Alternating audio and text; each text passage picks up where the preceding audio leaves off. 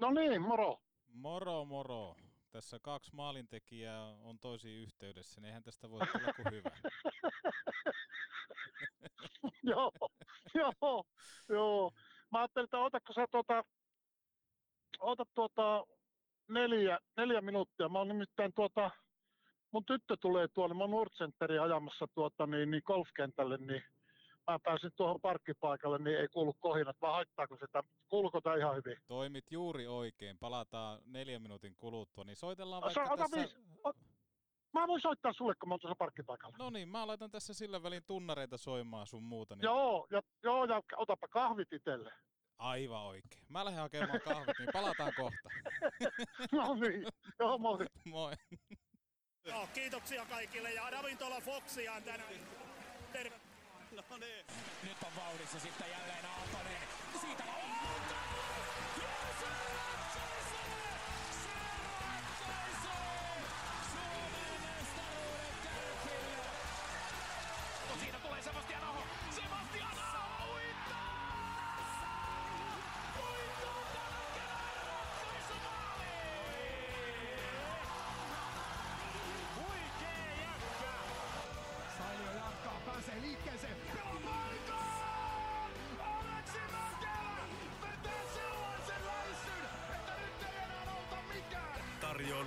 Takatolpille antaa osuuskauppa Arina. Mental skill number three.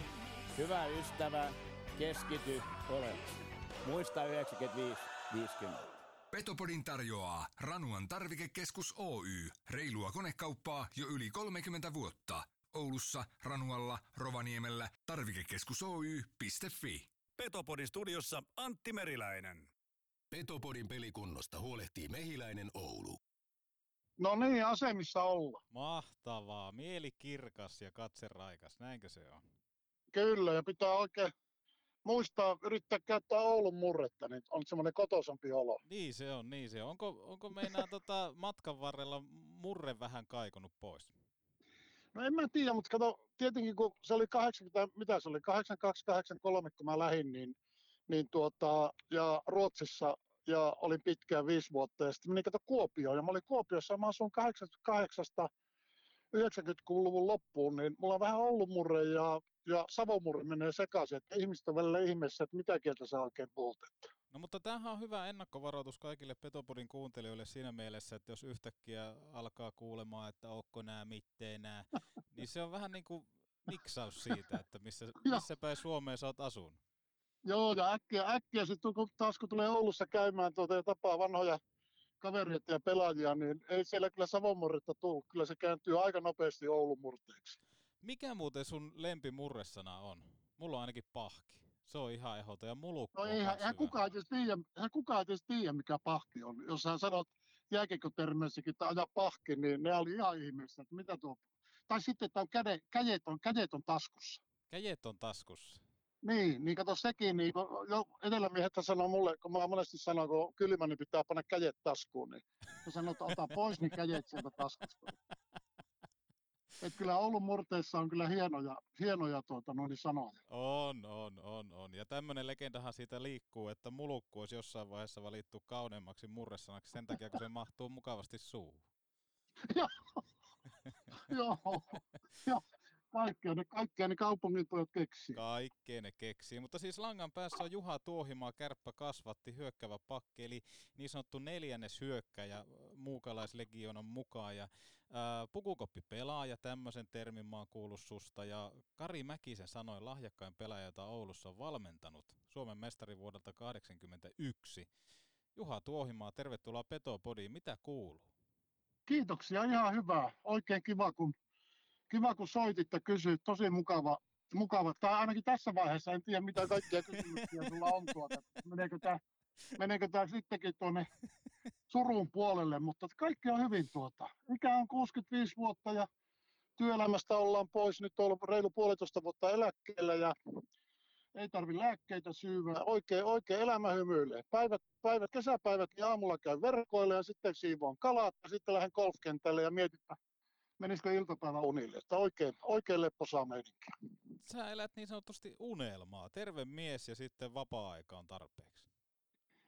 Joo, kyllä mä, siis työelämä oli hirveän kiva. Ei se, mä olin pitkään tein tuota Telialla erilaisia myyntimarkkinointia ja johtotehtäviä. Ne oli aivan upeita tuota, mutta kyllä mä, no ehkä sitä on perusluonteeltaan jo niin laiska, laiska, että nauttii kun aamulla kun herää, niin itse asiassa se on hyvä termi. Mulle joku sanoi, että eläkkeellä, kun nauttii eläkkeestä, niin maanantai ja tiistai on yhtä mukavia päiviä kuin perjantai ja lauantai.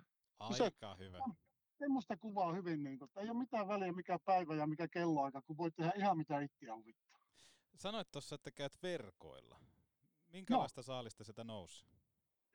No, tänä aamuna oli siikaa ja kuhaa ja ahventa, ahventa eikä kalavaleita, mutta oli neljä siikaa ja kahdeksan tuota, noin kuhaa ja, ja olisiko ollut joku parikymmentä oikein isoa tuota ahventa. Sä itse niistä sitten perkaat ja teet Joo, perunoille pakkana, pakkana on kohta täynnä. Mä nyt kymmenen, mulla on nyt kymmenes kerta, kun mä nostan niitä tuota, niin mulla on naapuriukon kanssa Penan kanssa, niin Penalla on 120 metriä ja mulla on 60 metriä, niin on se ihme, jos siihen ei satu joku, joku sokea kala uimaan, mutta ei tarvitse tuota K-kauppaa mennä kaloja ostelemaan. Tässä jos just mietitään sitä, että jos Petopodi lähtee jossain vaiheessa tämmöiselle Suomen kiertueelle, niin voitko luvata, että Espoossa voidaan pysähtyä ja käydä sitten Tuohimaalla maistelemassa, mitä verkosta on löytyy? Se on sovittu. Se on Näillä sovittu. puheilla. Hienoa. Tai hei, katsotaan, katsotaan, miten tämä ohjelma jatkuu. Sehän voi olla lopussa, että mä Nime- sanon, että joo, tarvitse. joo, nimenomaan. Katsotaan, mitä loppu antaa. Vedetään sitten yhteenveto. Joo, joo. Mä oon kuullut susta paljon ja ö, tänään mielelläni myöskin lähdetään tutustua suhun laajemmin ja luvassa on hieman terveisiä myös ääniviestin muodossa, en kerro vielä keneltä. Toivottavasti se ääniviesti ei pilaa mahdollisuutta sitten vierailulle kalapöydässä, mutta tota, ilmeisesti Tuohimaa on valmiina lähtelee, lähtee muistelemaan menneitä. Oikein mielellään. Sä oot Heinäpään poikia ja tuosta kaupungin osasta on tullut muitakin, mutta niin myös tuli Tuohimaa, niin kerro alkuun hieman omasta lapsuudesta. Minkä, minkälaisesta perheestä oot kotosi? Aivan upea. Isä, isä on jo kuollut tuota 5-6 vuotta sitten. Isä oli paperitehtaalla töissä ja oikein työläisperheellä perheestä. Äiti, on, äiti tuota elää ja voi hyvin asua Heinäpäässä. Nyt kun mä sanon, että se on 85 ikäinen, niin todennäköisesti menee väärin. Lapsuus oli tosi mukava. Me asuttiin siellä aivan tuota vanha Oulu-yhtiö, nykyinen tämä, onko se nyt Stura Enso on. Joo. Niin siellä oli tämmöinen taloyhtiö kuin Rommakko.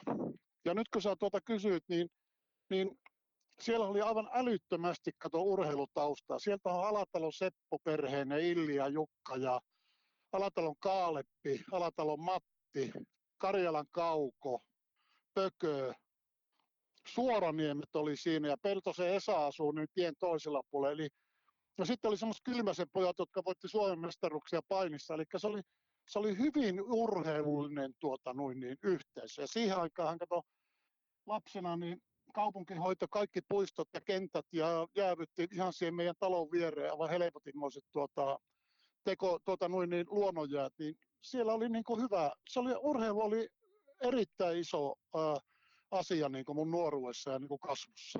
No tuohon kuulostaa nykypäivänä KHL näitä basaa, missä joukkueet kokoontuu, niin teillä on ollut aika monen arsenaali äh, nuoria lupaavia kavereita, niin On, on ja ajattelepa sillä, että jos laskee, mä tuossa just juttelin tuota tuo Suoremmin Karin kanssa, tuota, hänhän asuu nyt tulee Engeholmelissa, tuota, on muuten Oulussa nyt käymässä, niin, joo, niin juttelin tuota Karin kanssa, tai Konnaksi minä sitä sanon, niin mä sanoin Konnalle, että kuinkahan paljon Suomen mestaruuksia, mitalleja on niin kuin siitä kolmesta talosta.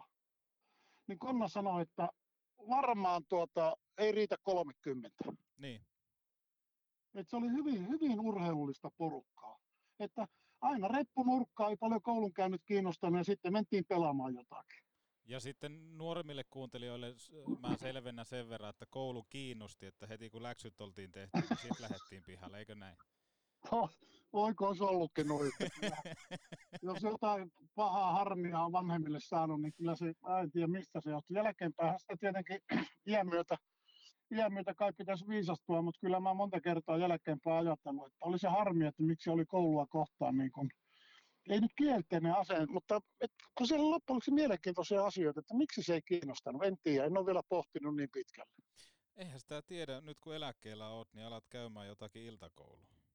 Niin ja sitten kuitenkin loppu hyvin, että onneksi, onneksi tuli käytyä kauppaopisto ja taas tullaan näihin pelihommiin, niin kyllähän nämä peliaika oli semmoinen markkinointi, myyntikoulutus, että, että eihän semmoista niin kuin työelämässä semmoista koulutusta saa ikinä.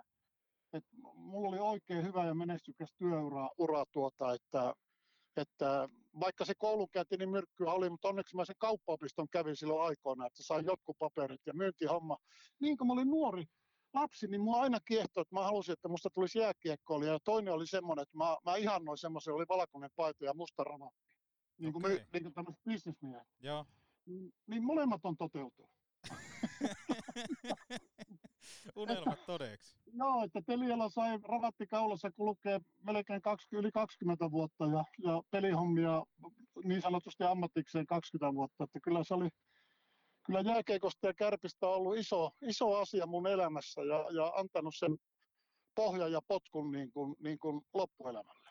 Sä oot syntynyt 56 ja tuohon aikaan ei vielä internettiä ollut ja vähän viittasitkin tuohon, että teillä oli hirveät pihapelit siellä, että jäädytettiin kenttiä, niin minkälaista pihapelikulttuuria te saitte kokea? Kuitenkin sanoit, että tulitte koulusta, reput nurkkaan ja kentälle. Mitä kaikkea siellä Joo. kamppailtiin? Joo, ei, siis, no, siis mehän tehtiin, katsokko heinäpäässä, sitä on niin lyhyt matka oli Pyrinnöllekin. Eli niin me pelattiin, no kesäisin tietenkin jalkapalloa, pesäpalloa. No sitten kun Alatalo Illiä tuon Jukan opin tuntemaan, niin mehän käytiin golfaamassa. Me oltiin tosi nuoria, kun me alettiin jo golfaamaan. Eihän silloin, se oli siellä Oritkarissa, oli semmoinen pienlentokenttä, missä oli tuota, golfkenttä ja siellä käytiin pelaamassa. No sitten käytiin Pyrinnöllä, käytiin nyrkkeilen painiin, koripalloa ja talvella sitten tuota pelattiin, pelattiin jääkeikkoa ja pelasin mä jääpalloa vielä 15-vuotiaaksi Mm-hmm. ja biljardia ja onhan sitä pelattu kuule tennistä ja kössiä ja kun nehän kaikki on siinä heinäpäässä niin kuin ihan tuota käden ulottuvilla, että kyllä sitä on niin kuin mieluummin semmoisia, missä on mailla tai, mailla tai pallo, pallo, niin ne on, ne on minua aina kiinnostanut. Ei mikään, ei mikään maratonjuoksu eikä niinkään yleisurheilu, mutta että niin, missä on pallo tai mailla, niin on aina, aina kyllä kiinnostanut. Missä vaiheessa jääkiekko sitten vei mukana? No kyllä se oli silloin kahdeksanvuotiaana jo, että, että nyt, kun, nyt kun tässä jutellaan ja muistelen vanhoja, kun paa silmät kiinni, niin siihen aikaan kun minä olin nuori, niin oli mustavalkoiset televisiokki ja urheiluruutu kesti vissiin neljä ja puoli minuuttia, ei yhtään pitempään, se tuli uutisten jälkeen ja sitä sitten odotettiin, että jos se näyttäisi edes pikkupätkä niin IFK-pelistä niin televisiosta, näkisi, että mitä, liika, liika, mitä niin isot pojat niin pelaa, niin, Joo. niin tuota, semmoista se oli. Hienoa aikaa.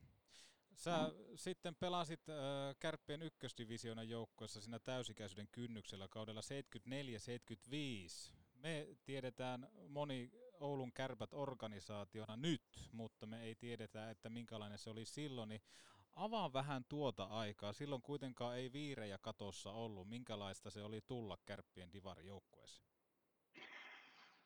No mä oon ollut tietysti koko sen juniori, juniori pätkän mennyt niin kuin kärpissä, että oliko heinäpää haukat ja Joo. sitten pelasin äh, Chicago Black Havas ja sitten minä pääsin, tuota, oliko ne nyt C, B, miten ne meni ne Aat ja sitä, sitä polkua, mutta että silloin kun se jääkiekko rupesi oikeasti niin kuin kiinnostaa ja, ja halusi kokeilla, että mihinkä niin kuin pääsee, niin, niin pelaa, ei mä pelata tekojäällä ulkonakin, mutta kyllä mä muistan sen ajan, kun mentiin uimahallille, mentiin tuota, lähdettiin siitä aina kesä, kesällä lenkille, niin mentiin katsomaan, kun jäähalli, siellä oli vain pilarit oli pystyssä. Joo. Pilarit pystyssä tuota, niin ja katsottiin, että jumalauta, kuinka iso ja hieno jäähalli meille tulee. Että. Mutta se seuratoiminta oli vähän eri tavalla, että kun olit nuori poika, niin eihän me tiedä, kuka sitä seuraa johtaa tai kuka on puheenjohtaja. Tai ei, ei ne, niin kuin ne silloin nuorena kiinnostanut pätkääkään. Että, et varma, varmasti paljon hyviä asioita tapahtuu.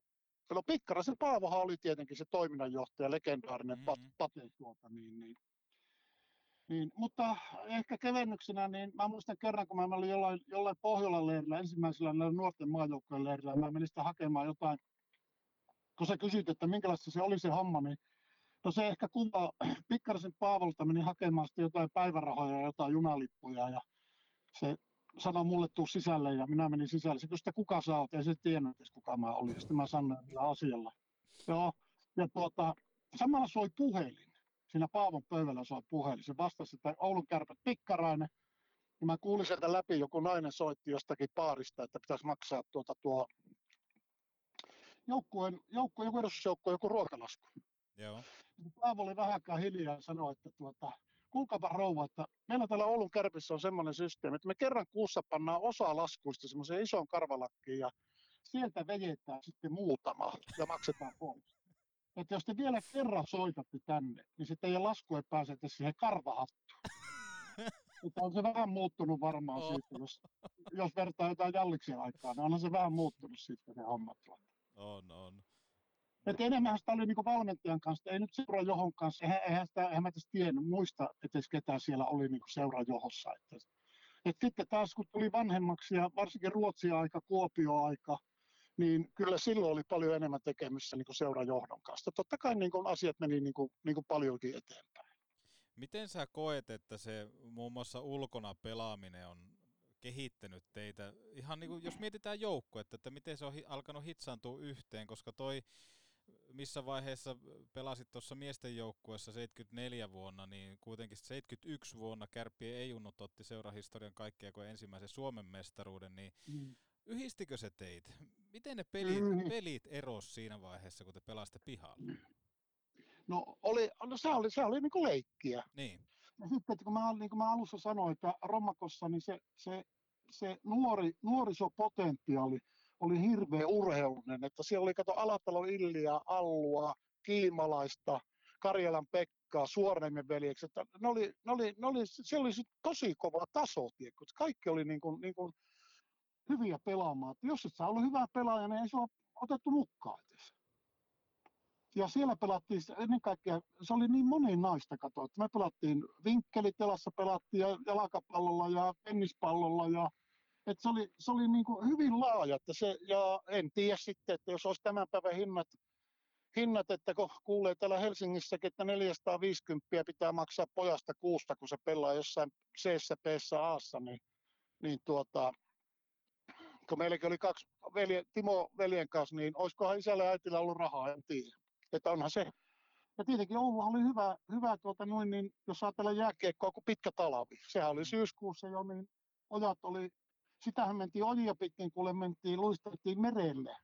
Mere, merejäälle mentiin pelaamaan. ojia pitkin. Ojia pitkin. Siellä oli, sitten kun mentiin, missä nykyinen keilahalli oli, niin siellä oli ne laavupellot, niin siitä sitä mentiin kuule luistelemalla tuota, luistelemalla orik, orikkariin tuota noin niin pelaamaan ja kyllä mä muistan monta kertaa, kun oli vaan reunassa oli jäätä ja ihan avomeri ja kun kiekko meni sinne reunaan tuota, ei kukaan oikein uskaltanut mennä, niin pienin pantiin sinne ja annettiin mailajonot, jos se puttoo, niin saadaan veettyä pois. Että olihan se vähän erilaista. Sattuko ikinä mitään kömmäyksiä? Ei, ei sattunut Joo, tuota. joo. Niin, ei sattunut semmoisia tuota. Jotain uintireissuja oli pahoja silloin lapsena, kun siinä kato Oulusta ja ympärillä, niin siinä oli hirveästi semmoisia tukkipinoja. Sitä uitettiin puita. Me siellä tykättiin hypellä ja, hypellä ja uijat tuota sillä tukkien välissä ja yhtäkkiä ne menikin umpeen ja yksi kaveri jäi sinne alle tuota. Siihen ei jäänyt kuin semmoinen, semmoinen rako, että se sai huulet siitä välistä, että sai veettyä happea. Silloin, silloin meinas, oli kahden Junnikalan Olli, niin kyllä meinas käydä pahasti, mutta onneksi ne sitten levesi, että me saatiin pois se sieltä. Huhhuh. No. Joo. Ensimmäisellä ykköstivarikaudella niin pääsit Kari Mäkisen oppiin. Kuvaile hieman Kari Mäkistä valmentajana. Hän on tehnyt aikamoisia urotöitä muuallakin kuin Kärpissä ja tuossa kohtaa hän taisi toimia myöskin pelaajavalmentajana, että hän itse myöskin puolusti. Oli, ja Mäkkihän oli, Mäkkihän oli tota herrasmies, sehän toi niinku tämmöisen valmennuskulttuurin. Kato, silloin kun se tuli Tampereelta tänne, niin eihän varmaan ollut kuin IFK ja Tappara, ja sitten rupesi kärpät niinku harjoittelemaan, niinku, niinku, niinku voisi sanoa ammattimaisesti. Joo. Ja Mäkkä oli itse, tuota, niin oli aivan, sehän oli olympian tason tuota, meloja. Eli Kari, Karihan oli tuota, sehän kova, se oli aivan älyttömän vahva tuota yläpäästä, yläpäästä tuota, niin, niin, ja Mäkki toi sitten tuota sen ympärivuotisen, niin kuin, no tulihan se jäähallit ja kaikki kato sitten, mitä ne oli 75, 76, milloin se nyt jäähallit 70, tuli. 75 tuli. Niin, mutta että Kari toi niin kuin sen harjoittelukulttuurin ja jos ajatellaan niitä 80, jos me hypätään ne 81, niin miksi me pärjättiin niin hyvin, niin kyllä se oli tämä, tämä kärppien niin kuin juniorimylly, mikä jauho, että jos sä ajattelit sieltä niin kuin Jaloset ja Arpelius, Suikkane, Suoraniemi, Reksa, Huikari, Ruotane, Järvenpää no ketä kaikkia, siellä en edes muista kaikkia nimiä, niin olihan se ihan valtava ikäluokka. Miten se... Elikkä, Niin, jatka vaan. niin, eli siis sillä lailla, että ei, ei, ei, ei siihen aikaan kato ostettu miehiä. Eihän siellä kun Leinosen Mikko oli vissiin meillä ainut tuota, Joo. ainut, oli no Helgren ja Ari, mutta se tuli jo paljon aikaisemmin niin kuin maalivahtina. Mm. Mutta ei siihen aikaan, eihän Oulun mies voinut kuvitellakaan, että, että mä muuttaisin mukaan johonkin Helsinkiin niin pelaamaan. Sehän tota, johonkin muuhun seuraan. Sitä kun oli Oulussa, oli Oulu kärppä ja henkeä ja vereen. Ei ollut maailmassa mitään muuta kuin Oulu ja kärpät. Kari... Kari... Nythän se on muuttunut niin paljon se homma. Mutta Oo, näki no. toi, näki toi niin oikein jääkekokulttuurin ää, ää, tavallaan niin ympärivuotisen, ympärivuotisen reenaamisen niin kuin, niin kuin kuvaan. Vähän viitattiin tuohon jäähalliin 75. Öö, mietittiin, että ollaan luisteltu ojia pitkin oritkari jäälle ja näin poispäin, pelattu ulkona muutenkin, niin kuinka iso asia se oli pelaajille, kun se Raksilan legendaarinen jäähalli laitettiin 75 pystyyn? No olihan se ihan valtava, valtava, valtava juttu, kun sä mietit, että tekojaa, tekojaa aikaa oli, se oli niin kuin, sekin oli jo luksusta. Että kun se jäähalli tuli, niin sehän niin kuin, mietin harjoitusolosuhteet kaikki aivan viimeisen päälle. Ennenhän oltiin ihan sään armoilla ja sattaako lunta ja mistä päin tuulee ja vaikka mitä, mutta olihan se jäähallitulo, niin se oli niin kuin ihan, ihan niin kuin yksi tärkeimpiä asioita, että olosuhteet oli ihan viimeisen päällä. Ja sitten olihan silloin, silloin jo tuota, mä muistan, kun jäähalli, jäähalli tuli, niin me ajattelimme, pelattiin ykkösdivisioonaa, niin se oli monesti ihan loppuun myyty ja jostakin Lapista lensivät tuota, porohatut päässä porukat tuota pienkoneella katsoa meidän pelejä. Että oli, oli se melkoista, melkoista souta jo silloin ja ykkösdivisioonissa pelattiin. Joo, kovaa buumia tuossa vaiheessa. Muistatko yhtään mitään yleisöheittoja? Oulun jäähalli tai toi Raksilahan tunnetaan siitä, että myöskin omille saatetaan huudella vaikka mitä. Tuliko tuolta tuohon aikaan sitten kuittia teidän joukkoon? Tuli, tuli hyvää ja, hyvää ja huonoa, että kyllä, kyllä tuli, että ei se, eikä se ole siitä muuttunut miksikään. Tuot. Ja ihminen kostaa lipun ja elää voimakkaasti mukana, niin, ja kun sä oot pelaaja, niin sun pitää se hyväksyä. Sun pitää ottaa hyviä asioita ja huonoja asioita, ja, ja kun meet kentälle, niin et tiedä koskaan, mitä tapahtuu. Että vaikka kuinka yrität, niin ei, ei aina vaan ole niin semmoista ruusulla tanssimista. Mutta kyllä Oulussa oli silloin jo vaativa, vaativa mutta asia, asiantunteva yleisö. Että onhan siellä, kato, pitkät, pitkät perinteet, jos ajatellaan jalkapallo ja jääpallo varsinkin, niin tuota, kyllähän siellä Oulussa oltiin nähty, että minkälaista joukkueurheilu on ja, ja, ja mitkä on niin odotukset, että kyllä pelaajatkin tiesi, kun meni kentälle, että nyt pitää pärjätä tai muuten, muuten alkaa tuleen katsomosti semmoisia soraääniä.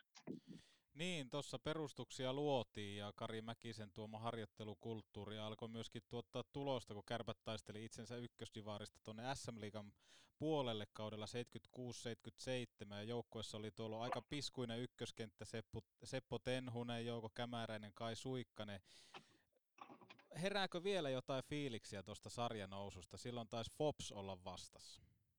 Muistan kuuleko eilisen päivän, kun tuota, Torkkeli ja Vetsahan, se oli semmoinen analyytikko, se aina puntaroi, puntaroi, sitä ei jaksanut välillä kuunnellakaan, sillä oli niin moppipäisiä ne jutut aina välillä, että ja kaikki punnerrukset ja kaikki, jos piti 25 punnertaa, niin se piti 25 kertaa eikä 24, että Vetsa oli kyllä niin ehdoton. Mutta mä muistan aina sen nousuvuoden, kun me taidettiin hävitä. Hävittiinkö me yksi vai kaksi peliä siinä, siinä karsita sarjassa ja me mentiin Vaasaan. Ja Vaasa, Sportilla oli hyvä joukkue. Ja Vetsa sanoi siellä pussissa, että kato, kun me ei oikein tiedetty, että mikä kukaan nyt sillä laskenut niitä sarjapisteitä niin tarkkaan, niin nuoria kuin oltiin, niin Vetsa sanoi, että hei, että meillä on muuten mahdollisuus pojat vielä nousta. Että jos me tämä voitetaan, ja me ei muista ketä siinä oli, sen mä muistan, että Fopsia vastaan me pelattiin se viimeinen peli. Viimeinen peli, että noustiin, mutta ää, ää, muistan sen, että mieliala oli hyvin sekaava niiden alkukarsintojen jälkeen ja sitten Vetsaloinen kun uskoo, että hei, että meillä on ihan mahdollisuudet vielä nousta ja niinhän me noustiin sitten. Jotenkin ajankuvaa pitää vähän nostaa, nostaa tapetille tosta, koska nykypäivänä kaikilla nykykiekkoilijoilla on hirveä kiire ansaitsemaan se ensimmäinen miljoona NHL ennen kuin ollaan 16-vuotiaitakaan, niin ää, jostain lehtileikkeestä luin, kun valmistauduin tähän, tähän haastatteluun, niin tota, oli tämmöinen, että ää, sarjan nousussa tärkeässä roolissa oli Jouko Kämäräinen, ei vaan lupaava nuori, mutta betonimies. Eli tässä lehtiartikkelissa kerrottiin siitä, että ammatti kerrottiin niin kuin nimen mukana. Että se on jotenkin niin kuin nykypäivänä ihan absurdia, että kuvailtaisiin vaikka, että, että rakennusmies Jesse Puljärvi teki maalin kärppien, kärppien paidassa. Muistatko tuota? Muista, et, et usko miten tulee hyviä juttuja mieleen, kuule. En ole tämmöisiä asioita miettinyt varmaan 40 vuoteen. Mutta taas tämä legendaarinen Paavo Pikkarainen, kun tehtiin jotain kärppien esitettä, siis pelaajan esitettä, ja se multa kyseli sitten niin kuin pituus ja paino ja, ja tämmöisiä asioita, ja mitä teet niin kuin töikseen. Kato, siihen, niin kuin, siihen kuvan alle tuota, niin kuin esittely. Joo. Niin mä olin, kato, oliko, olisin, mä olin joku 5-16 silloin, kun mä olin tuota eka kerran edustusjoukkueessa mukana, niin tuota, se sitten kysyi, että mitä sä teet töiksessä? Mä olin VRllä, mä olin niin kuin sekatyömies. Mä sain niin kuin VRltä palakkaa, kun mä siellä vaihoin vaihoin pöllejä ja, ja putsasin vaihteita ja milloin hakkasin vaikka halkoja siellä. Niin mun oikea ammatti oli sekatyömies, niin Pikkarisen Paavo sanoi, että eihän tuommoista saatana voi laittaa. Eli sinä olet opiskelija. Ja se laittaa opiskelijat siihen. Se on ihan totta. Joo, Ei joo. siihen aikaan kato ollut kukaan, kukaan tuota vielä niin kuin ammattilainen. Et kaikki me oltiin koulussa tai töissä tai jossakin, että, että sä oot ihan oikeassa. että Silloin esiteltiin niin tavallaan se, se oli tärkeää, että mitä sä teet niin työksessä, ihan oikeasti niin elämässä. Joo. Jotenkin se... Ja kyllä, Niin, jatka vaan. niin kyllä mä muistan, muistan tuota, niin kuin sitten vanhemmallakin iällä, kun pelas Suomessa ja Ruotsissa ja joku kysyy, vanhempi ihminen, että tuota, mitä sä teet töiksen, niin, niin mä sanoin, että mä oon, mä oon urheilija, että mä pelaan jääkiekkoa. Niin kyllä ne sanoo aika herkästi, että tuota, ei, se ole, ei se ole mitään työtä, ei se ole mikään ammatti. Niin. Että niin se maailma on muuttunut, että eihän sitä turha siihen menet sanomaan, että sä et tiedäkään, että kun mä tuun yöllä neljä aikaan tuota noin niin bussilla jostakin Raumalta ja mun pitää olla jo yhdeksän aikaa jäähallilla ja reenaamassa ja, ja päivällä on joku, joku puntti ja illalla on toinen reeni, niin kyllä se aika työstä menee, mutta eihän ihmiset niin kuin siihen aikaan, niin kuin, kun ei ollut tämmöisiä mitään hirveitä medioita, ei ollut internettiä eikä muita, että eihän ne nähnyt meitä muuta kuin siellä kentällä, eihän ne muuten nähnyt. Mietipä nytten, tota, Juha, kun olisit käynyt koulun silloin pienenä, niin sehän olisi ollut hieno siinä kärppien esitteessä, kun siinä olisi ollut Juha Tuohimaa ja sitten ammattina olisi ollut myyntimies ja vielä sulku Joo. olisi laitettu, että valkoisessa kauluspaidassa ja mustassa Joo, kravaatissa. joo, joo, joo, napaasti ravatti tuota. Joo, joo, niin oishan se, oishan se ollut. Joo. Tuo oli, tuli nyt taas niitä, niin mä muistelin silloin kun mä olin nuori, niin Alatalon Matti, hänhän pelasi, kato, kans kärpissä tuota, mutta se ei ollut enää silloin, en muista milloin se Allu lopetti. Kesä, tuolla keskuskentällä se ainakin pelasi. Sehän oli siis Suomen maailman parhaita jääpalloilijoita ja, ja tuota, sitten se heti jääpallo pois ja rupesi pelaamaan jääkiekkoa, niin mä muistan, kun siitä kohistiin, että se sai tuota 10 000 markkaa niin kuin, niin kuin siihen aikaan niin kuin kaudesta. Totta tai tarua en tiedä, mutta sehän oli jotain aivan vauhta. Voi helekkari, miten, miten isoja rahoja täällä tienaa. Aikamoista murrosta. Joo, joo, joo, joo. Kärpät Ei Kukkosen Lassi, Kukkosen Lassi tekisi viikkoonkaan hommia. Se ei, ei, aikoinaan. ei, ei, Joo. eihän se kävisi edes vessassa hallilla tuohon. Ei. Joo. Kärpät, Joo. kärpät aloitti kuitenkin tiensä SM-liigassa. Tuliko tuohon aikaan tyttöjä enemmän kuin oltiin liikapelaajia? No eikä tällä ulkonäöllä muutenkaan ole saanut. He- Heinäpään poikana, kun aina samat verkkarit ja valkoiset tennissukat jalassa, niin tuota, ei, ei ollut mitään. Ei silloin ollut, ei silloin ollut semmoista niin kuin, niin, tai ehkä oli, mutta ei sitä niin kuin, ei, ei, ei sitä kokenut semmoista, niin kuin, ei silloin puhuttu mistään fanikulttuurista. että jos mä ajattelin niin Ruotsissa ja Kuopiossakin, niin yöllä tultiin jostakin pelireissulta, niin siellä oli ihmisiä uluttamassa meitä niin kuin hallin ulkopuolelle. Al- Hallin ulkopuolelle, kun me tultiin pelireissulta, mutta ei, ei siihen aikaan, niin ei, mä, ei, me, ei me koettu niin kuin semmoista niin kuin fanikulttuuria. Ja, kato, kun ei ollut sosiaalista mediaa, ainut oli mikä Kaleva kirjoitti, ja Kaleva kirjoitti vaan tuota niin kuin peleistä. Ei, se, ei siellä mitään henkilöjuttuja hirveitä ollut. Niin, niin, että se oli joukkueen voitti ja joukkueen hävisi tyyppinen. Joukkueen voitti ja joukkue hävisi ja tuota, ää, se oli aina kohokohta, kun peli oli ja aamulla heräsit siihen, kun ove, oveen napsahti Kaleva, niin piti päästä lukemaan, että onko ni- nimi lehdessä tuota, ja, ja onko hyvässä vai pahassa. Joo, joo. Eikä, eikä siihen aikaan, niin ei, ei niin kuin tämmöinen journalisti, mikä on ollut mikään niin kuin, sillä niin kuin, ei ollenkaan niin piikittelevä. Se oli hyvin ympäripyöreä ja keskittyi niin kuin tämmöiseen niin kuin siihen peliin ja otteluselostukseen. Että nykyään jos sä katsot noita lehtiä, niin eihän sillä puhuta, että sä saa, saa hajuakaan, mitä siellä pelissä on tapahtunut. Mm. Se on vaan jotakin, niin kuin, jotakin niin kuin henkilöjuttua tai jotain sensaatiota haetaan, jos joku kaatuu tai sanoo jonkun kirosanan, niin siitä kirjoitetaan enemmän kuin itsestä pelistä. Mutta se oli sitä aikaa. Mua kiinnostaa tuossa tavallaan se muutos, että kun te nousitte Divarista SM Liigaa ja sanoitkin sen, että jos olet sanonut jollekin, että teet työksesi jääkiekkoa. ää, Niin. Vaikuttiko se sitten siihen työarkeen monilla pelaajilla, kun pelattiin sitten kovemmassa sarjassa?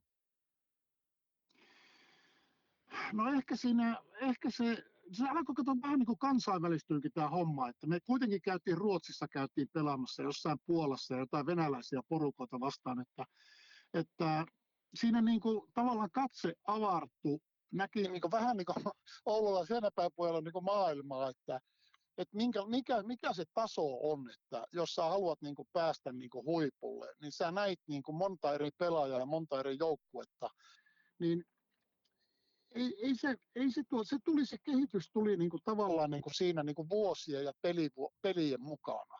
Että ei, ei, ei siinä ajateltu, että nyt ruvetaan niin reenaa. Ihan samalla me reenattiin vaan kovempaa ja kovempaa koko ajan, mitä silloin, kun Kari tuli joskus 70-luvun alussa. Mm. Ja silloin reenattiin. Siis vaikka mä oon niin laiska ja minusta puhutaan, että, ja sekin on totta, että minä en reenannut kunnolla, mutta eikö sinä siellä voi paljon oikoa, jos sä lähdet kuuelta lenkille ja tullaan puoli kymmenen illalla, niin et sä hirveästi pysty oikomaan. Mm. Se on totta. Et me, vejettiin, me vejettiin kuule tuollakin Virpiniemessä, kuule niitä, se oli aina se viimeinen viikko, niin Mäkki vei sinne tuota, sinne Hyppyrimäen, kato sinne hiekkarinteeseen, kuule milloin mentiin pompittiin ja milloin oli toinen selässä ja niin kauan mentiin aina, että joku oksensi. Joo. Ehkä se on Et se, se oli- tamperelainen kulttuuri tullut siitä. Niin, niin en tiedä, hämäläinen kulttuuri, mutta kyllä siinä niin kun, jos ajatellaan, että mäkin sain kuitenkin elää onnellista aikaa pelata pitkään, niin kyllä se koko, koko se minun pelaajauran niin kuin tausta ja, ja, ja se pointti oli se, että ne Ka- Mäkisen Karin ne reenit silloin alkuvuosina oli niin kovat, että, että näin jälkeenpäin voi sanoa, että nekin vuodet, mitä mä olin Ruotsissa, niin mä, mä olin kaikki kesät Oulussa ja en kertaakaan käynyt lenkillä tai punttisalla. Että kyllä tennistä pelasin ja kössiä pelasin ja kovatasoisia jätkiä, mutta se oli se peruskunto oli niin kova. Mä ihan huvikseen katoin noita äh, tilastoja sun ensimmäisiltä SM kausilta. En tiedä, onko nämä paikkansa pitäviä, mutta tota, semmoinen jännä oli, että plus miinus sarake pakkasella miinus kymmenen parin kauden aikana. Mistä johtuu? Tuliko vauhtia lisää vai vaarallisia tilanteita vai? Voi olla sitäkin, eikä se, joo, ei siihen, nythän katsotaan, niin kuin, juu, ja ne pitää varmasti pitää paikkansa, ei, ei, en mä sitä niin kuin, mutta ehkä, joo, no en tiedä, oliko ne sitten muillakin, mutta ehkä niitä tuli niitä virheitä, ja mikä taas tulee sen Kari, Mäkisen Kariin, niin Mäkisen Kari oli semmoinen valmentaja, mikä tänä päivänä ei, kato, ei silloin ollut niin hirveätä kilpailua Mm. ei ollut, ei ollut kymmentä tasavertaista puolustajaa tuolla, niin kuin, että ne saa valitteet, niin, niin Mäkki piti kyllä hyvin huolta niin kuin, niin kuin minustakin, että, että vaikka mä pelasin huonosti tai tein virheitä, niin se sanoi, että ei kun pää pystyy vaan ja, ja tuota, uutta kehiin. Eikä tarvinnut miettiä, pääseekö seuraavaa peliä pelaamaan. Se oli niin kuin aivan saletti, että sä pääset pelaamaan. Ei ollut mitään niin kuin, semmoista pelkoa, että voitte nyt me en pääse pelaamaankaan ollenkaan. Mun mielestä toi on niinku nuorelle pelaajalle kaikista paras palaute, että annetaan mahdollisuus uudestaan eikä suleta mihinkään koiran koppiin. Kyllä, ja sitten kun minäkin olin niin elävä ja mä en oikein, mä en koskaan tykännyt taktiikkapalaverista ja niitä tämmöistä jotain, että mit, mä tiesin ihan tasan tarkkaan, mitä multa odotetaan, mitä mä haluan pelata ja että miten mun pitää, tai ainakin yritän niin hoitaa oman tonttini. Jos mä en pysty omaa tonttia hoitamaan, niin mä pysty auttamaan kaveria ja, ja joukkuettakaan, että että mua aina sieppas niin kuin kaikki, niin kuin, tai mä, mä olin hyvin niin kuin ressaantunut tämmöisessä niin taktiikkapalaverissa, koska minusta oli niin kuin, siis varmaan ihan aihetta, mutta mä koin sen, että minä tiedän kyllä ihan tasan tarkkaan, mitä mun pitää siellä tehdä. Toisella SM kaudella koppiasteli nuori Kari Jalonen. Kerro vähän muistoja nuoresta Kojosta.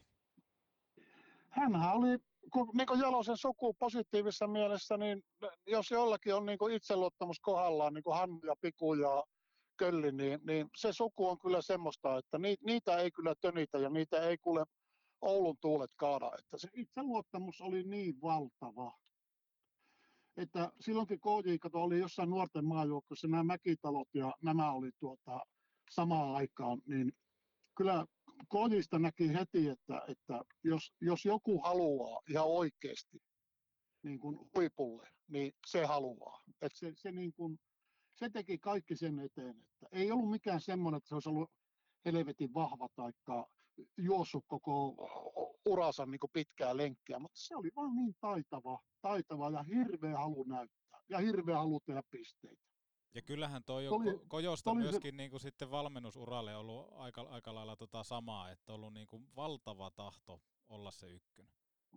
Oli, ja kato, olihan se sitten niin kuin nuorempanakin, niin tietenkin, tietenkin yritettiin auttaa ja tehtiin kaikki. Me tietenkin, että nuoret pääsevät hyvin mukaan, koska samassa joukkueessa oltiin ja totta kai odotettiin, että ne, ne parantaa ja ottaa vastuuta ja tällainen, mutta että totta kai vanhemmat pelaajat niin, niin oli mukaan niin kuin pomoja, mutta kyllä se näki niin kuin joku KJ, kun tuli, niin kyllä tiesi, että herra ja Hidalko tulee tuota noin, niin paikalle. Ja Huikarin Jupe oli vähän saman työn, että ei niitä kyllä tönitty. Ei, ei kopissa eikä kopi ulkopuolella. Ne kyllä piti oma, omasta niin identiteetistään ja niin kunniastaan kyllä varmasti niin huolehtia.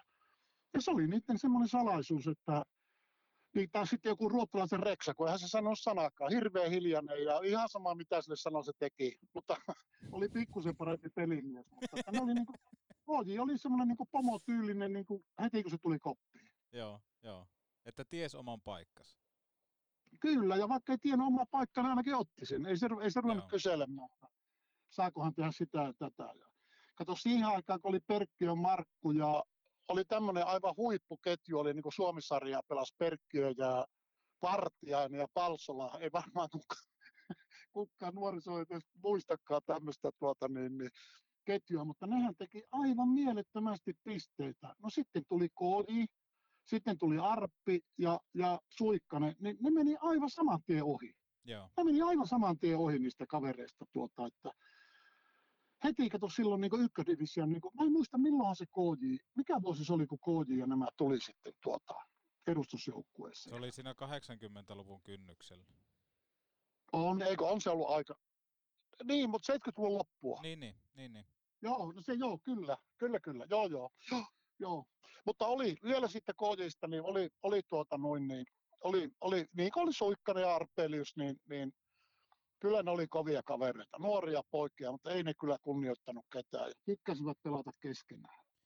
Oliko tuohon aikaan, no pukukoppikulttuuri oli erilaista, tarinoita on vaikka minkälaisia, mutta sanoitkin tuossa vähän viitaten tuohon, että, että vähän vanhemmat pelaajat yritti olla vähän kovempia kuin nuoret, mutta sitten Kojonkin kaltainen tyyppi tulee ja näyttää ja ottaa sen paikan, niin oliko Oulussa havaittavissa semmoista ikä, ikäryhmien vähän niin kuin oli, erilaisuutta? Oh, oli, silloin kun minäkin tulin tuota ensimmäisiä vuosia, niin tuota, kyllähän nämä siis, se oli semmoista yhdenlaista kasvatusta, että, että eikä se ollut mitään pahaa asiaa, että joku vartija Serkka tai tuota, tuo Palsola Jaska, niin sanoi, että poika kannaa hänen vehkeensä tuonne pukukoppiin, tuonne kuivaushuoneeseen silloin Tuohimaa nappasi vartija sitä Palsola kassia, lähti viemään tätä pukukoppiin. Että se oli niinku semmoista niinku huumoria, mutta yhdenlaista semmoista tavallaan koulutustakin, että tiedät mikä sun oma asema on ja, ja lähde sieltä sitten ponnistaa ja te, te koita päästä tämmöiseen asemaan, että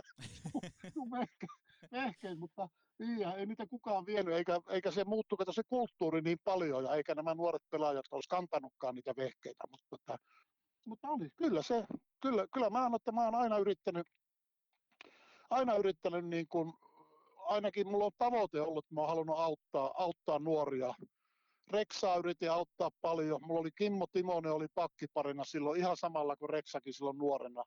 Reksahan pelasi mun kanssa muuten ensimmäisen tuota edustusjoukkueen pelin tuolla oltiinko me Sellehti jostain missä, meidän piti lähteä sinne, joku pakki loukkaantui, ja Mäkisen Kari sanoi, että mitä me tehdään, kun meillä on viisi pakkia, niin mä otan ota se punaposkinen pikkupoika sieltä kärpistä, että, että sanoi, että ei sitä voi ottaa. Mä otan, ota, ota, minä pelaan sen kanssa pakkiparia, ja hyvinhän tuo oppii.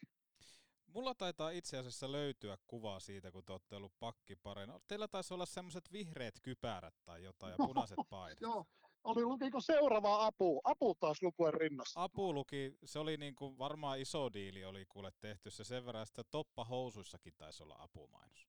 Oli, oliko, mä en muista. Mua harmittaa tuota, mikä yhteen sattuma.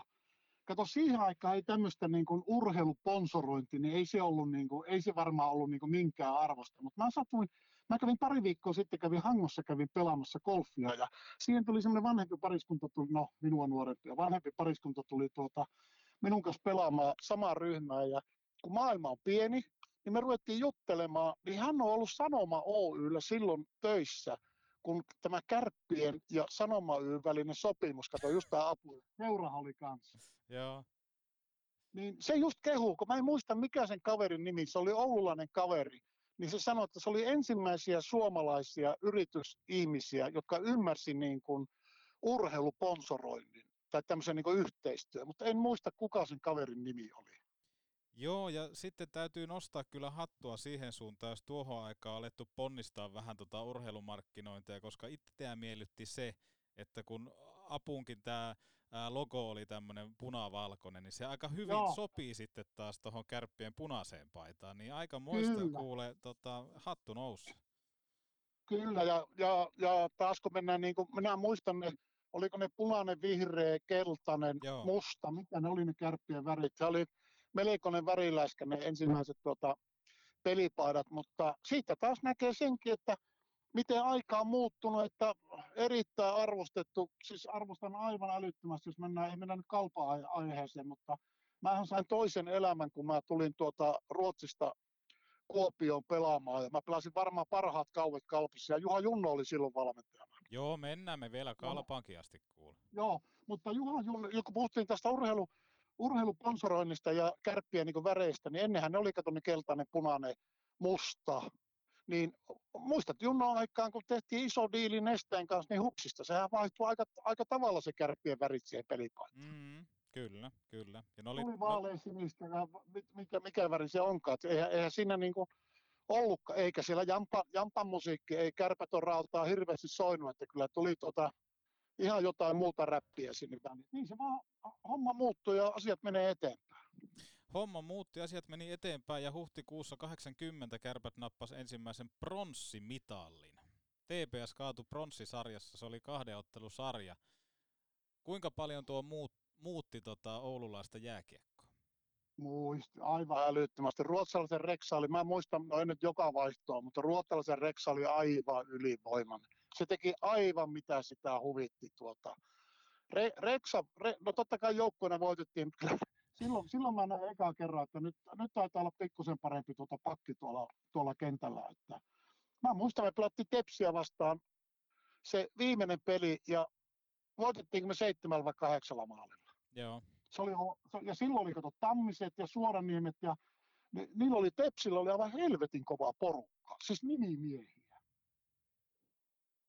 Et niillä, niillä, ja se oli ensimmäinen pronssi, mutta en mä, mä en muista ollenkaan, että mit, olisiko me sitä niin kuin, mitenkään juhlittu. Ei se niin kuin, äh, no ehkä sitä mentiin kinokopille, syötiin kärkkärittä, mentiin johonkin pankin tai vakuutustyön saunaan. Siinä se taisi ne juhlat olla, että ei, ei, ei, ei siellä hirveästi tuota rotuaaria, no ei sitä ollutkaan, mutta ei, ei paljon kävelty. Että kyllä ne aika pienessä, pienessä porukassa ne juhlat pidettiin.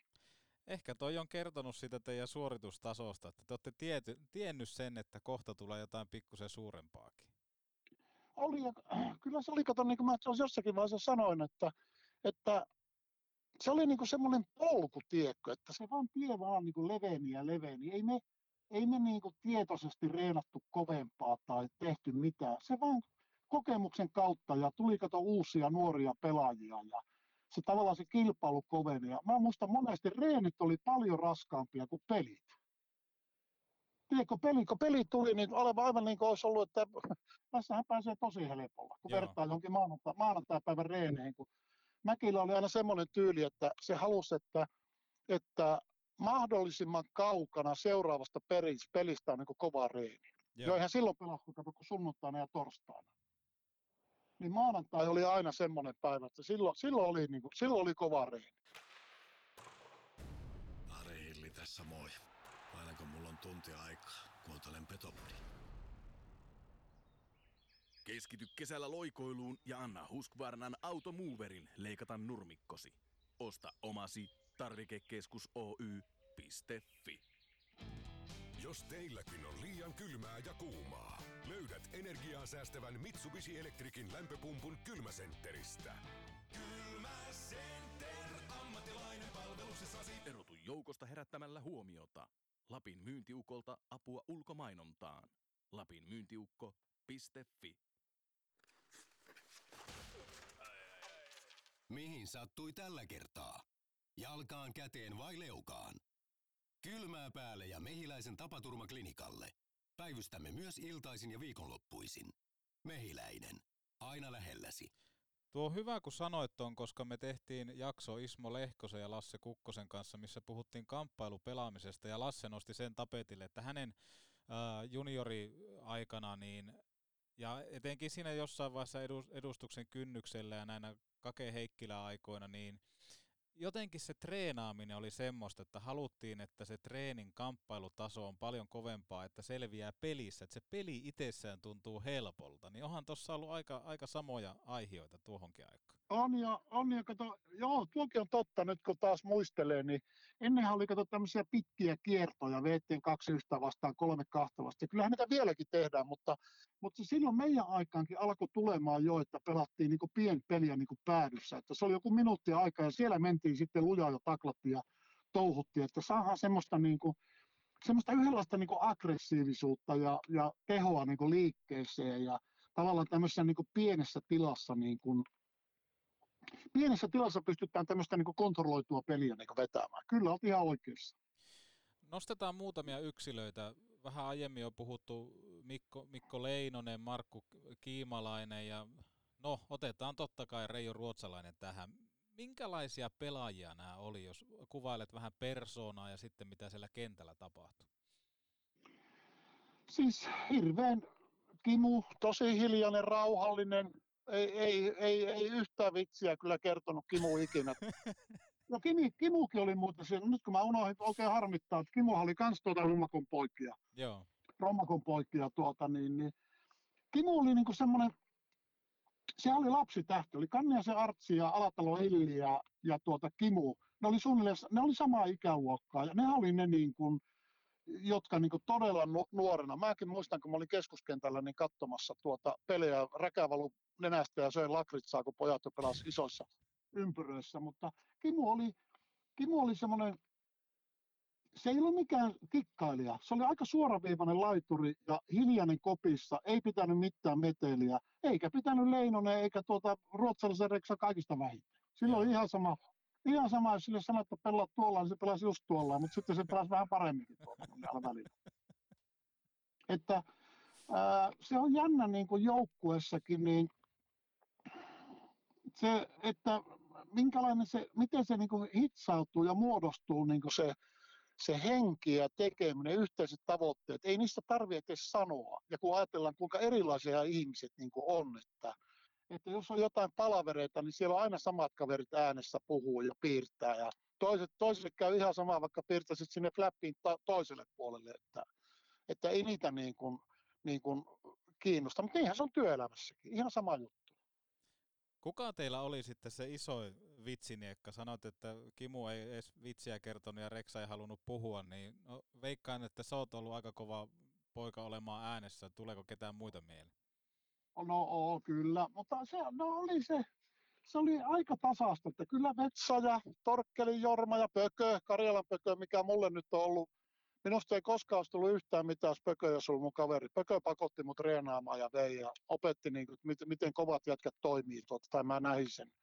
Oli siellä, ei siellä niin kuin, Saikkosen moneen vaalivahti, me istuttiin vierekkäin, monta kertaa itkettiin ja naurettiin pelin jälkeen siinä. Tuota.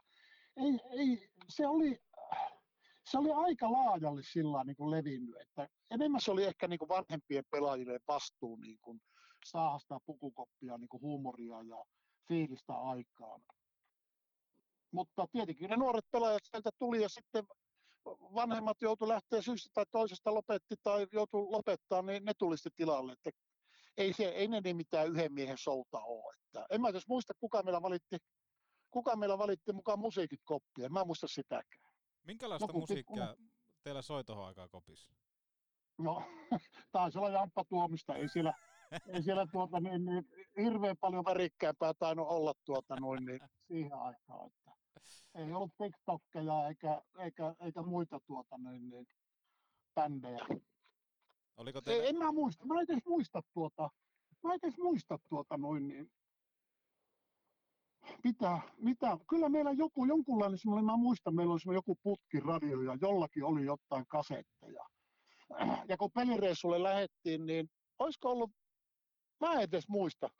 Kato sitten, kun me bussilla mentiin varsinkin alussa sinne sun tänne, niin ne oli pitkiä matkoja ja ja no siihen aikaan tuli onneksi ne videot kato tuonne, tuonne linja-autoon. Niin kyllä Joo. meillä oli, muistaakseni meillä oli, oli muutama kaveri, mutta en nyt muista ihan oikeasti ketkä. Mutta joidenkin vastuu oli aina hakkeet tuolta ja katsoa, että filmit riitti niin kuin menneen ja tulleen.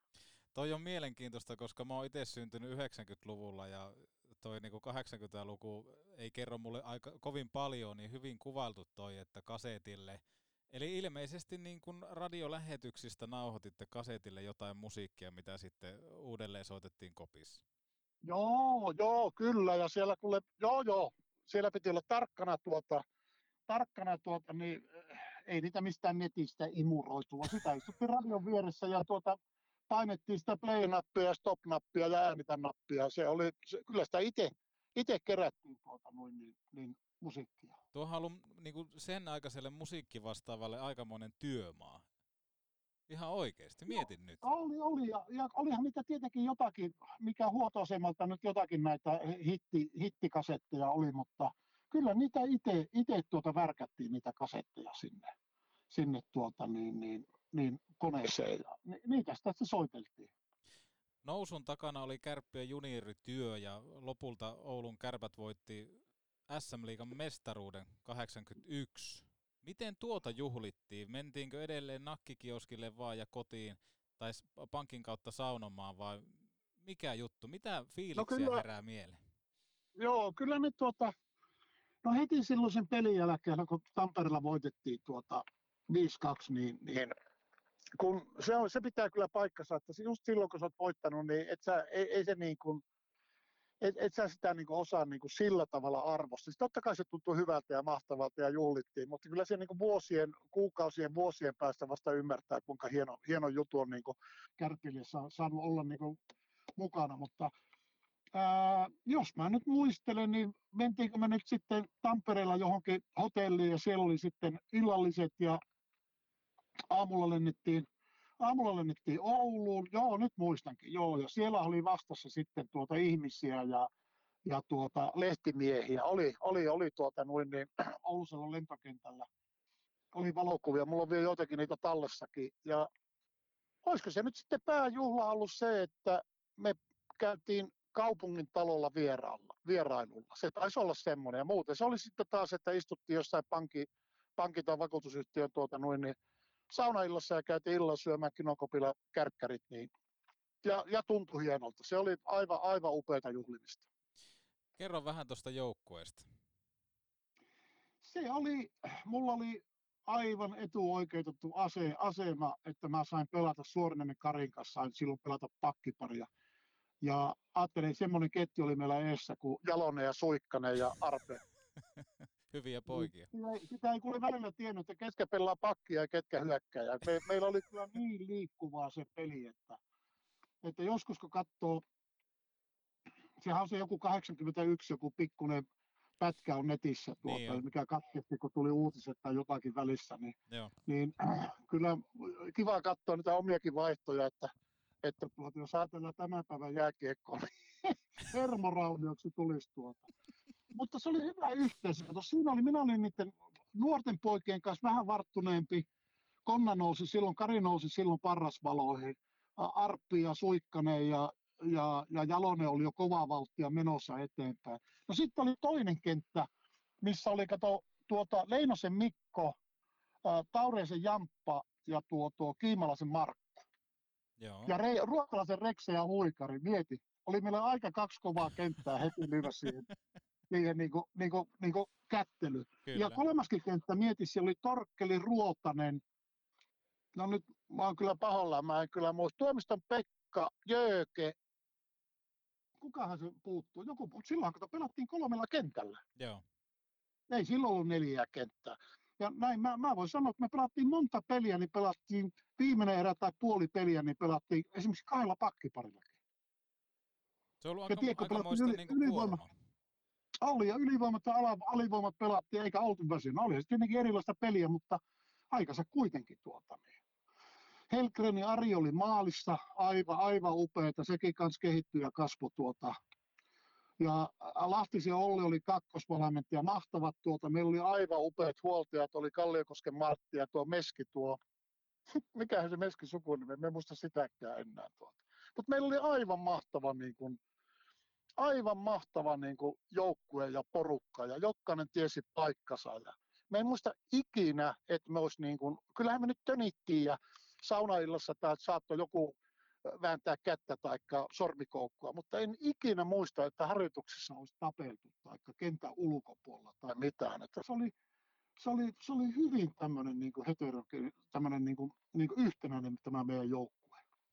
No kai te jotain pukukoppijäähniä tuohon aikaan kuitenkin teitte.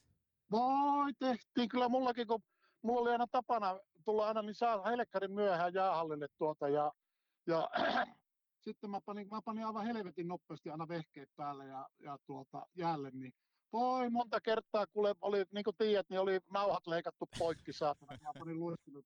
Ja silloin oli sakot, jos sä myöhästyt minuutinkin, niin jäältä, niin tuli sakko heti. Joo. Joo, ja sitten oli mailoista, kun mä tykkäsin niitä aina ää, kuluman, siihen aikaan kato höylättiin. Paljon höylättiin vartta ja tuota lapoja, niin voi, mä muutaman kerran kun mä menin jäälle, niin otin kiekon, niin lapa lähti saman tien. Joku oli tuota sahalla pätkässyt sen lavan katon niin, niin tuota sahannut, että siellä kun pikkusen reunasta kiinni, niin kyllä ne nauru. Herra jestas. niin, se on ollut toi puumailan tota, salaisuus tossa. On, on. Joo, ja olihan sitten tuota, tämä nyt ei ole mikään hieno juttu, enkä sano nimeä, mutta kyllähän semmoinenkin tapahtui yhden kauden jälkeen, että yhdelle pelaajalle sanottiin, että, tuota, että täällä on Frank Mooperi, että tuota, tuksa tuota IFK on pelaamaan, että tuut, lennä, ota lentolippu ja lennä tuonne Helsingin Vantaan lentoasemalle, niin neuvottelemaan. Ja kaveri lensi sinne ja ei ollut Frankia. Ei ollut Frankkia paikalla ja ei muuta kuin taskuun käsiä ostaa lentolippuja takaisin sieltä ollenkaan. Että ne on, ne on niinku niistä pahimmasta päästä. Siinä ei ollut niinku mitään mukavaa, mutta täm, tämmöinenkin voi siellä tapahtua. Tämä meillä menisi, kuule, meillä menisi, siis 99 prosenttia oli hyviä asioita. Joo. Niille niin kuin naurettiin itselle ja naurettiin toisille. Ei niistä kukaan ottanut niin kuin itteensä. Ja, ja kyllä kai se vielä on se sama sääntö, että niin kuin meilläkin, että se mikä pukukopissa tapahtuu tai joukkueen sisällä, niin siitä ei puhuta ulospäin. Ja niin kyllä se niin oli. Kyllä, Että kyllä. siellä ei kyllä ei, ei kerrottu toisten asioita tuota, niin, niin, muille ihmisille. Sitten se oli niin tämmöinen, sitten ei koskaan sanottu, että tällä pitää to, toimia, mutta ei sitä tarvitse. Jokainen tiesi, että se on, vaikka olisi minkälaista keskustelua pukukopissa käyty tai tönitty tai jotakin, mutta kun hallista lähdettiin pukukopista pois, niin silloin oltiin kavereita. Toi on hienoa joukkuehenki. Kyllä, kyllä. Juha Tuohimaa pääsi myös A-maajoukkojen mukaan Göteborgin MM-kisoihin 81. Minkälainen matka tuo oli heinäpääläisellä? se oli, se, se oli, se oli harmi, tuota, saa harmi siinä mielessä, että silloin mä olisin ehkä voinut saada niin ihan oikein mahdollisuuden tuota pelata siellä. Et mullahan on niin aamaotteluita, mutta tuo Nummisen Kallu oli tuota valmentajana, ihan hyvä valmentaja, Mäkisen Kari oli toinen valmentaja, mutta eihän maajoukkueessa pystynyt pelaamaan semmoista hurlumhei niin kuin peliä, mistä minä niin kuin tykkäsin ja halusin pelata. Mm. Että mä, mä en koskaan niin kuin päässyt ihan oikeasti yrittää, niin kuin, yrittää niin kuin Suomen maajoukkuessa niin kuin pelata. Mutta silloin ää, Göteborg ja Tuk- no oli Tukholma ja Göteborg, eikö ollut silloin ne, ne kisat? Joo.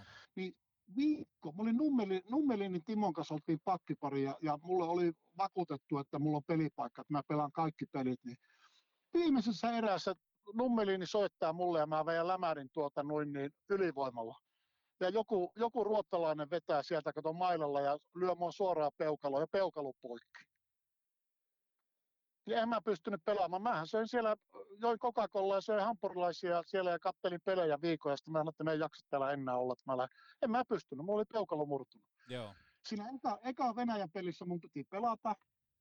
Mullahan on siinä niin yksi peli. Mun piti pelata siinä, mutta se pe- puudutettiin tuo peukalo. Se oli vielä alakäsi. Niin eihän sitä tullut mitään. Mä tiedän, missä maila on. Eihän, voit kuvitella, jos sulle peukalo on niin mitään tunnetta. Mm. Siinä oli semmoinen niin lasta, mikä oli taivutettu ma- ma- mailaa varten, ja sitten se puudutettiin se peukalo, mutta eihän sitä tullut mitään kuin, ma- niin kuin yhdellä kädellä, Venäjän poikaa vastaan. Joo. Kyllä mä muistan senkin, kun oli tuota Isvestiassa neljällä kentällä pelattiin, ja niin tuota, taisi mennä muutama erää, niin ei saanut koskea kiekkoakaan, kun Venäjää vastaan pelattiin. Oli ne pojat pikkusen parempia silloin. Joo, jotakin ne oli syönyt siihen aikaan. No, en mä tiedä, mutta oli, oli ne tuota, niin oli ne. Mutta sitten taas tullaan siihen, että kun taas kansainvälistyi ja Suomesta ruvettiin harjoittelemaan ja taso leveni ja koveni, niin, niin katsopas tänä päivänä, niin kyllä on monena vuonna Suomi lyönyt Ruotsille ja näille maailman huipuille niin, niin luun kurkku. Joo, ei se, ehkä jossain kohtaa oli vielä, vielä tota, tavallaan näitä Ruotsin peikkoja ja näitä, mutta tuntuu, että se on nykypäivänä ehkä vähän kääntynyt toisinpäin, että Suomesta on tullut Ruotsin peikko. Joo, kyllä. Joo, ja on se. Kyllä nämä taas, menemättä nyt yksityiskohtiin, että mitä oota mä pistän, niin tuota, mutta onhan tämä nyt, jos ajattelet jotain 95 ja sitä ennen, niin kyllähän se oli jo nähtävissä, että siellä aivan valtava kehityspotentiaali on, on tuota, niin, niin, niin, vaikka kuinka me vanhemmat oltiin tehty seurassa ja, ja kansainvälisestikin niin kuin hyvää työtä, mutta oltiinhan me selvästi huonompia kuin muut maat, niin kuin Tsekit ja Venäjät ja mikä maa hyvänsä. Mutta sitten nämä tuli tämä uusi sukupolvi, missä just oli nyt nämä jaloset ja nämä, niin reksut ja nämä, niin, niin alkoipa tahti muuttumaan. No toi maajoukkue kutsu niin ei jäänyt ainoaksi. Pääsit myös pelaamaan tämmöistä Kanada-kappia. Se oli hieno. Suomen joukkueessa muun muassa Matti Haakman, Jari Kurri, Pekka Rautakallio, Timo Nummeliin, Vellu Ketola ja oululaismiehistö. Suomi ei pitkälle noissa kisoissa mennyt, mutta minkälainen kokemus tuo oli? Siihen aikaan kuitenkin nähtiin vähän kretskiä sun muuta. Oli. Ensimmäinen peli oli silloin Kanadaa vastaan, silloin retkit ja kumppanit oli vastassa. Ei tiedä, että menisikö pyytää nimmaria vai mitä. vai tulisiko Ja Kretski mä- pyytää sulta nimmari? Ei, tuota niin, niin, kyllä mä muistan siis, ajattelen, että oululainen pitkä tukka, vaalea pitkä tukka, roikku polvissa asti suora tukka ja finne ja naama täynnä ja meet sinne kuule isoihin ympyröihin ja alkuverittelikin mentiin, kato ilman kypärää, kun eihän siellä saanut kypärää pitää päässä niin kuin alkuverittelyssä. Niin olihan se nyt jotakin, johonkin NHL kaukaloon, niin ei moni edes käsitä, kuinka pieni se on. Ja eihän siellä ole maalin takanakaan, niin eihän siellä, et pysty seisomaan niin suorassa kiekon kanssa niin kuin katse, niin kuin, se on niin kapea se väli. Mm. Ja olihan se, se oli ihan, ihan se oli aivan älyttömän hieno kokemus. Että harmi vaan, että menemättä nyt oikein yksityiskohtiin, mutta että ei, ei, en mä, ei, ei meillä ollut niin maajoukkueessa siihen aikaan mitään niin semmoista, niin kuin, mä olisin kokenut, että on niin hirveän hyvää henkiä, nyt taistellaan. Ja, että, no en tiedä, ehkä se oli sitten kun oli Oulusta ja ehkä ei päässyt niinkään niin etelämiesten niin kuin, niin kuin mukaan niihin, niihin juttuja sillä mutta että en, en mä kokenut niin kuin mitään semmoista, että hei, että nyt, nyt on leijona, leijona niin kuin rinnassa ja nyt on semmoinen olo, että nyt puhallettaa yhteen hiileen. Että harmittaa nyt, kun mä tällainen niin kuin ajattelenkin sitä asiaa. Mm. Mikä niin kuin kärpissä ei tarvinnut ajatella. Se oli niin kuin, tai missään, kun oli Ruotsissa monessa joukkueessa tai kalpassa. Niin. Mutta en tiedä, oliko itse sitten niin ei kypsä, ei osannut niin kuin ottaa sitä vastuuta ymmär, ymmärtänyt sitä todellisuutta. En, en tiedä, en osaa sanoa. Niin ja sitten ehkä tuossa on nimenomaan se, että kun on ollut pukukopissa erilainen hierarkia tietyn ikäisillä ihmisillä ja sitten kun sä sanoitkin tuossa aikaisemmin, että kun olit Oulussa, niin pelasit Kärpissä, että ei ollut semmoista mm. tilannetta, että olet Oulusta ja pelaat IFKssa, niin ehkä sekin vähän Ei, sitten teki, ei. teki sitten pesäeroa tu- tuolla maajoukkueessa. Kyllä, kyllä, kyllä. Ja sitten kato, mehän aina sanottiin silloin, silloin, silloin tuota, 80-luvulla vielä sanottiin, että yksi hyvä peli äh, Helsingissä on kymmenen hyvää peliä niin kuin Oulussa, tiedätkö, niin kuin pelaajan niin kuin markkina-arvo. Mm. Siellä oli kaikki kato, silmää tekevässä paikassa, eikä ne varmaan tiennyt edes missä Oulu on kartallakaan tuota. Niin, niin oli se vähän kuitenkin, että oli etelämiehet ja oli pohjoisen porot, niin, niin kyllä se vähän semmoinen, semmoinen mentaliteetti oli. Joo. Kausi kahdeksan... Eikä millään pahalla, ei millään pahalla siis sillä lailla, että mukavia kavereita ja hienoja muistoja, mutta että oli sitä kuitenkin niin kuin, sitä oli Oulu, Oulu, Oulun tuota pohjoisen poika ja heinäpään poika, että kyllä etelämiehet oli niin kuin enemmän niin kuin veljiä keskenään. Joo. Kausi 82-83 oli viimeinen Oulussa sitten. Vedetään vähän yhteen tota junnuaikaa ja sitten tätä, että pääsit pelaamaan kärppien edustusjoukkueessa, niin minkälainen jakso tämä on ollut tässä kohtaa Juha Tuohimaalle urheilijana ja ketkä ne tärkeimmät ihmiset siinä ympärillä on ollut, kun olet päässyt näkemään oululaisen kiekon kasvutarinaa? Onpa hie, hieno. Nyt tuli oikein hyvä, että ei tuota, tippa, linssiin, mutta oli semmoinen kuin Lundgreni Seppo, oululainen entinen kärppien pakki, se pelasi, se on huomattavasti vanhempi, mutta se pelasi joskus kärpissä ja se oli mulla juniorin valmentajana. Ja hän itse oli pelannut pakkia ja hän, hän niin kuin opetti, niin kuin, hän opetti niin kuin miten, miten pakkia niin kuin pelataan ja kaikki luistelutekniikat ja tällaista. Hän, hän oli aivan niin kuin korvaamaton. Ja sitten en oikeastaan muistakaan valmentajista yhtään mitään. Siis mä puhun nyt jostakin kymmenvuote, ky, kymmenenvuotiaana, kun Lundgren Seppo oli tuota mulla valmentajana. Joo. Voisi olla, että se oli 15-vuotiaanakin vielä. Mutta kyllä seuraava valmentaja on ollut tuota, niin Mäkisen Kari, joka, joka niin kuin, sehän hän kerta kaikkiaan työnsi ja pönkitti ja antoi niin kuin kaikki mahdollisuudet mun niin kuin pelata ja kehittyä. Ja sitten taas niin kuin Karjalan Pekka, Karjalan Pekka Pökö, niin, niin jos, jos me Pökö, Pökön kanssa oltu kavereita, niin kyllä Pökö op, opetti mulle niin kuin ihmisenä, niin kuin, että miten ihmisenä pitää niin kuin ruveta olemaan ja ajattelemaan. Ja vaikka Pököstäkin on monta mielipidettä, mutta mulle se oli niin tärkeä, tärkeä tuota. Mä olin monta kertaa silloin edustusjoukkueen ensimmäisenä vuosina, kun en mä päässyt pelaamaan, niin mä olin lopettamassa. Kun mä olin VRllä kato töissä, mä olin aivan puhki, kun illalla piti mukaan reeneihin lähteä. Mm. Niin en olisi lähtenyt, niin Pökö tuli selikalla hakemaan perkele tuo, tuolta Rommakohdesta ja se oli lähettävä kyytiin, se olisi muuten vetänyt turpaa. Siinä oli jotakin semmoista veljellistä. On, ja kato, kun mä olin laiha, niin sehän sanoi mua rimpulaksi ja tilliksi ja sehän teki kaikki temput, että se sai mut treenaamaan tuota. Niin, niin. Joo. Mutta just tämmöistä niin henkistä kovuutta, niin, niin Pökö, niin kuin, Pökö niin kuin, niin kuin antoi anto aivan älyttömästi. Ja tietenkin, eihän voi tietenkään vanhempia, vanhempia unohtaa, että meillä oli, meillä oli mahtavaa niin kuin kotona, että me ei koskaan, niin kuin, me ei, niin kuin, me ei niin kuin puhuttu oikeastaan jääkiekosta mitään niin kuin, siihen asti, kun mä asuin kotona. Olisiko mä olin joku 8, 9, en muista edes milloin mä oon muuttanut pois, mutta koti oli semmoinen paikka, että se oli niin semmoinen turvapaikka. Et siellä, siellä saa olla oma itsensä ja siellä ei puhuttu jääkiekosta ja, ja äiti passasi kyllä tuota, ihan viimeisen päälle. Et jos kananmunat oli liian liian löysiä tai kovia, kun aamulla kun se herätti syömään, niin minä kun olin huonolla tuulella, niin mä että keitäpä, paistapa uudet. Ja niinhän se Ritva mummu paistoi uudet. Mahtavaa. Että, joo, että kyllä äiti, äiti oli kyllä semmoinen hengetär, että, että no kaikki ne varmaan omia, omia äitiä kehu, mutta kyllä, kyllä Ritva äiti oli, oli ihan ykkönen. Edessä oli uudet haasteet. Muudu AIK. Missä vaiheessa puheet siitä, että Juha Tuohimaa heinäpääläinen sekatyömies lähtisi tota, tuonne Elitseerin suuntaan? Mullahan meni silloin se edellinen kausi, niin mullahan meni viimeisessä sarjapelissä, niin tam, Turu, eikö te Tepsiä vastaan, niin mullahan vähän, mullahan meni ristisiteet ja polvilumpi, että kai koko polvi meni ihan paskaksi, ja sitähän piti kaksi kertaa tuota leikata. eikä se meillä pala, parantua millään. Ja, ja tuota, tuo, tuo Matikasen Penahan tuli sinä vuonna tuota kärppiin valmentajaksi. Joo. Niin mulla ei ollut mitään hajua vaihtaa. Mulla ei ollut kärppien kanssa sopimusta, mulla ei ollut ajatuskaan mihinkään. Mä elin viimeistä päivää golf, golfkentällä. Me oltiin golfkentällä, oltiin Alatalo Villi ja en muista ketä siinä oltiin pelaamassa. Ja tuo Saleva Henkka kävelee sinne golfkentälle, vaikka Henkka ei edes pelannut golfia. Henkka käveli sinne ja Henkkakin oli semmoinen hiljainen juristi, kato tuota, niin se käveli ja minä ihmettelin, mä noin että mitä se tuo Saleva täällä pyörii tuota, niin se pelaa itse golfia. Niin, Joo.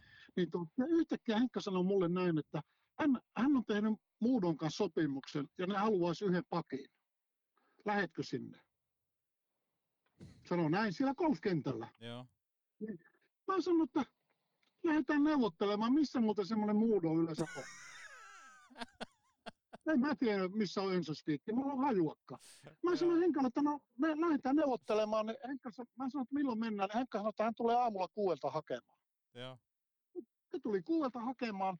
Me lähdettiin Ensosviikkiin, kierrettiin, kato sinne on helvetin pitkä matka, sun pitää Tornion kautta kiertää sinne. Sehän on siellä niin kuin, niin kuin tuota, Vaasasta, kun mennään Uumeoon, niin Uumeosta vielä niin toistaista kilometriä alemmas. Niin me mentiin sinne, vaikka oli kesät talvet lukenut ruotsin kieltä, no eihän mä osannut ruotsia. niin Henkka sanoi mulle, kun mentiin sinne, Ulle Puumanen oli silloin tuota, Muudon hallituksen puheenjohtaja, niin se rupesi neuvottelemaan Ullen kanssa ja Henkka sanoi, että, että o, oot ihan hiljaa, et sano sanaakaan, ettei ne huomaa, että se et osaa ruotsia, että hän kyllä sitten kertoo tuota, mitä se tapahtuu. Niin kolme tuntia oli oltu, me puhunut mitään, ne puhuja kävi sitä mun sopimusneuvottelua läpi ja Henkka sanoi, että pan nimi tuohon. Mä että mihinkä? Tässä on sopimuspaperi valmiina. Minä laitoin nimeä alle ja sitten vasta käytiin sen jälkeen läpi, että mihin, mihin paperiin mä olin nimen kirjoittanut. Ja oikein, Henkka, Henkka sanoi mulle, että luotatko sä häneen, mä että luotan. Joo. Henkka, Henkka teki mulle sopimuksen. Mä muistan, se oli kymmenenkohtainen sopimus tuota, ja, ja, tuota, ja sitten mä, kato kun ei ollut kännykötä tai mitään, niin, niin ennen kuin mä panin sen nimen alle, niin me- mun sen aikainen vaimo Mervi, Mervi tuota, niin, niin minä menin sinne toimistoon ja mä saanko mä soittaa, että miten muuten Suomeen ja Ruotsissa soitetaan tuota. Minä soitin Merville, että kuule nyt tämmöinen juttu, että mulla on paperit se on nokaa, että mitä tehdään. Että Mervikki oli just päässyt kato Sampoon töihin ja ylioppilaat, tai se oli just saanut sieltä niin vakiopaikan, niin, niin, tuota, niin sitten se Mervi sanoi, että tuota, sitten kai me lähdetään sinne. Ja siitä se lähti ja oli, ol- mä olin niin poikki silloin sen viimeisen kärppien vuoden jälkeen. Mulla ei ollut mitään motivaatiota. Mulla oli polvi oli niin kippeä, että mä en saanut suoraksi enkä koukkuun ja se oli aivan punainen ja särki. Mä en olisi pystynyt reenaa yhtään. mä muistan, kun mä menin sitten sinne Övikissä, tuota, kun ne, ot- eihän mä kertonut, että mulla on polvi ihan paskana. Ei tietenkään, ei niitä passaa. Se oli aivan, se oli, se oli niin huono. Mä, ne sanoi, että me kyykkyyn siinä pihalla, että he ottaa valokuvan. Niin mä menin kyykkyyn, niin mä lensin perseelle, kun kävin niin kippeitä siihen polveen. Niin tuota, enkä sanonut silloinkaan vielä. Mä istuin ruohikolla ja mä että otan nyt tämä kuva ja se nappasi sen kuvan ja jotenkin pääsin pystyyn. Eli mä, mä, en, mä en ollut edes varma, pystynkö mä pelaamaan tuota niin, niin. Et mä tiesin, että se Myllylän Timppa, joka leikkasi sen jalan, niin se sanoi mulle muutama päivä aikaisemmin, että kun siinä oli jotkut nivelsitte, että joku, jollakin aspilla lyöty tänne kiinni. Niin se sanoi, että tuo aspi todennäköisesti on se ongelma, että se niin hy, sun elimistö hylkii sitä. Ja se veti sen pois, se meni kaksi päivää ja se oli kunnossa se polvi. Että oli sekin melkoinen, melkoinen tarina ja, ja ehkä se iso juttu oli se, että mä olin aivan henkisesti poikki Oulussa, että mulle sattui aivan älytön tuuri, että mä pääsin niin kuin ja mä pelasin siellä aivan älyttömän hyvin tuota, että sai hirveästi vastuuta ja aivan, a, aivan upe, upeata aikaa. Siellä oli aivan erilainen kulttuuri, niin kuin seurakulttuuri ja silloin, silloin mä tiesin, mitä on fanikulttuuri. Ihmiset tuli pelin jälkeen, tiedätkö, kun me oltiin voitettu peli, niin ne tiesi, missä mä asun, niin ne toi kukkia, suklaata ja pullaa ja, ja ovelle illalla. Joo.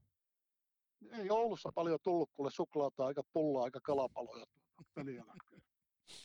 Su, sun ura lähti nousuun Ruotsissa ja kertomusten mukaan tätä hyökkäävää pakkia rakastettiin todella paljon, niin kuin toikin tarina hyvin sen kertoo, että tuotiin suklaata ja kukkia sun muuta. Ja, Mika Pyörälä on muistellut Petopodille muun muassa tätä niin kuin ruotsalaista ja ystävällistä auttavaa yhteisöä, niin miten sä koit sen tuohon aikaan, niin kun jos me mennään vaikka muuduun, että minkälainen organisaatio se on ollut tuohon aikaan? Oli siis, ai, muistatko mä sanoin, että ehkä sitä oli kato koululainen ja eikä sitä ajatellut kuka on puheenjohtaja ja Joo. ketä semmoista tekee töissä. Mutta Ruotsissa lähdettiin siitä liikkeelle, että ne kävi kaikki niin kuin johtokunnan ja, ja tuota, toimitusjohtaja ke- tuota, tuon toimistoväen läpi. Joo. Eli se, se lähdettiin siitä liikkeelle, että sut esiteltiin, mä muistan Tuure, Tuure Erkkeen oli tuota, se oli Moodonhyssin iso johtaja, Ulle Buuman oli sen Alejandra, sen lehen tuota, noin, niin joku päätoimittaja. Mä muistan kaikki ne kaverit, kuka Hasse oli tuota, tuota toimitusjohtaja ja, ja sitä kautta. Ja, ja ne, ne, hyvä, että joka ilta tullut kyselemään, että onko Juha kaikki hyvin. Joo. Ne, niin kuin piti, se oli aivan erilainen niin kuin se, mihin mä olin tottunut niin kuin Oulussa. Et ei Oulussa multa koskaan kukaan kysynyt, että onko sulla niin kuin seurajohtaja, että onko joku asia, mitä voi auttaa tai ei ikinä. Et se oli, ja sitten niin kuin mä sanoin, niin se oli, se oli mulle niin hirveä ponnahuslauta, kun mä pääsin siellä ja aloin menestymään ja sain hyvien jätkien kanssa pelata ja sain pelata just tämmöistä liikkuvaa, liikkuvaa peliä, mistä mä tykkäsin, niin se oli, se oli jotakin ihan, ihan, ihan tuota noin niin kulta-aika. Harmi vaan, että meillä muudossa oli niin kuin, meillä piti olla hyvä joukkue, mutta ei siellä niin kuin mitään tapahtunut. Siellä oli vanhoja maajoukkueen miehiä, NHL-miehiä joitakin. Meitä oli, piti olla mukaan 6-7 kovaa jätkää, mutta ei vaan mitään tapahtunut niin joukkueena. Niin, siinähän oli muun muassa sarja, sarjasta tippuminen ja sitten taas, Oh, taas oh. tota, tommosta, että jo, jo, joku Oh, siellä kat- vähän niin kuin ei suorittanut niin hyvin. Ei, mutta taas yksityiskohta tuli mieleen. Kato, silloin kun mä menin sinne, niin nehän heti järjesti tuota, tuon jääkikkokoulun minun nimellä. Eli Muudo järjesti niin lapsille ja nuorille jääkikkokoulu. Oho, Niin Forsberg oli silloin mukana, pikkupete. pikkupete. Ja mä muistan, mä muistan, sen, mä muistan silloin, kun mä katsoin sitä, että ei juman kautta, että mikä kaveri. Että. Siis oli joku, olisiko se ollut vähän toista kymmentä. Joo, se oli aivan ylivoimainen. Tiedätkö, jos se harhautti jonkun ja joku kaatui, niin se kääntyi takaisin. Se oli, sehän oli vähän niin kuin uskonnollisesta perheestä. joo, Hirviä, hyvä luontoinen. Ja isähän oli kato, valmentaja, niin tuota, se kävi nostaa kaveri ylös ja, ylös ja tuota, noin, niin, jatko matkaa sen kiekon kanssa. mm, Et se, oli, se näki jo silloin, että sitten oli, otapa, mikä Neeslu, oli se Neeslundi? joo, Markus Näslund. Joo, sekin oli, kato, eikö sekin ollut muudon miehiä? Oli, oli. Ne Joo. oli samaa ikäluokkaa. Se oli kans silloin, niin kyllä ne erottu pojat tuota noin, niin pojat erottu kyllä heti siitä. Toi ihan hämmentävää, että tota, heti kun tuut, tuut niin sanotusti seuraan, niin sulla on oma jääkiekkokoulu siellä. Joo, mä olin, mä olin, niinku, mä olin niinku pää, pääveturina siellä, että ne minun nimellä sitä tuota, niin, niin, markkinoi ja, ja, ja tuota, mä olin, mä olin itse oli joka, joka päivä oli siellä jäällä. Musta oli kiva, oli, mä oon aina tykännyt lapsista, musta oli aivan älyttömän mukava. Mukava.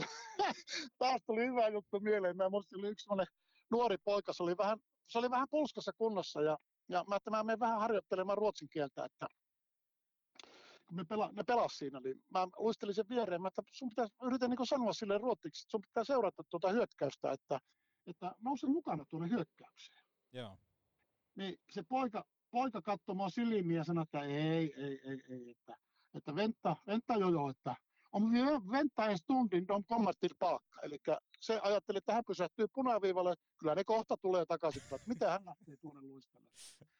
Mä olin kuolla nauru, mä muistan aina sen ilmeen tuota. joo, Joo. Ja sitten Övikissä oli, kato, mä halusin aina olla niin kuin, vaikka jääkiekko oli mulle niin kuin ammatti, mutta mä halusin olla niin kuin työelämässä mukana. Että mä en halua, että mulla on 801 kauppapistosta paperit ja sitten mä lopetan jääkiekon, niin tuota, mä oon niin aivan tyhjän päällä. Eli mä olin Ruotsissakin, mä olin Övikissä, oli jo Luuleossa olin töissä koko ajan tuota, noin niin, tietenkin vähän lyhyempää päivää, mutta tein niin kuin, niin kuin koulutusta vastaavia hommia ja, ja siitä oli hirveästi hyötyä joo. Tuliko, kielen kautta ja vaikka mitä. tuliko tuossa vaiheessa sitten niinku kielitaitoa, kun olit siellä? Oliko sulla, kun sä menit tekemään sopimusta, niin ei haluttu paljastaa, että paljon ruottia ei osata, mutta kehittyykö se Ei. tuolla?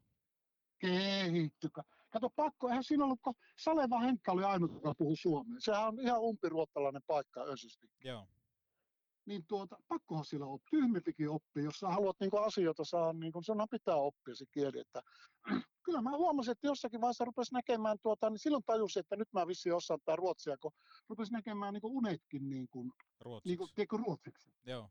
Ja sitten oli ihan sama, kun sairaalaan tai verovirastoon, niin sä pystyt niin kuin asian, asian hoitaa. Että mä muistan, kun mä olin Luuleossa, niin, niin tuota, musta oli kiva, kun ne luuli, että mä oon kotosi Kirnasta. ne, ei- ne ei niin kuin saanut mun puheesta selvää sillä tavalla, että mä olisin niin kuin suomalainen. Joo. Vaan ne luuli, että mä oon niin kuin kiirunalainen. Niin silloin ne niin kuin sai niin kuin, niin kuin hyvää niin kuin palautetta, että kai sitä vähän oppi kuitenkin ruotsia. Että, kato niin kuin murre, murre mielessä. Joo, murteesta puhe ollen. Onneksi tuohon aikaan vielä, että sinne Kuopio ollut kerennyt, koska sehän olisi ollut vasta hämmentävää. Että tota, aika, aikamoisella miksillä olisit siellä sitten jutellut. Kyllä, mutta oli se, oli se silloin, kun mukaan oppi ruotsiakin ja sä menit kuule johonkin Malmöön. Mm. Ja jos siellä on oikein paikallinen Malmöön kaveri ja sä menet juttelemaan sen kanssa, niin et, vaikka kuinka osaat ruotsia, niin et ymmärrä kyllä yhtään, mitä se puhuu. Mm. Et monestihan Ruotsissa ainakin meidän aikaa, jos silloin joku Malmöön pelaajakin haastateltiin, niin siihen tuli ruotsiksi teksti siihen alla. Häh?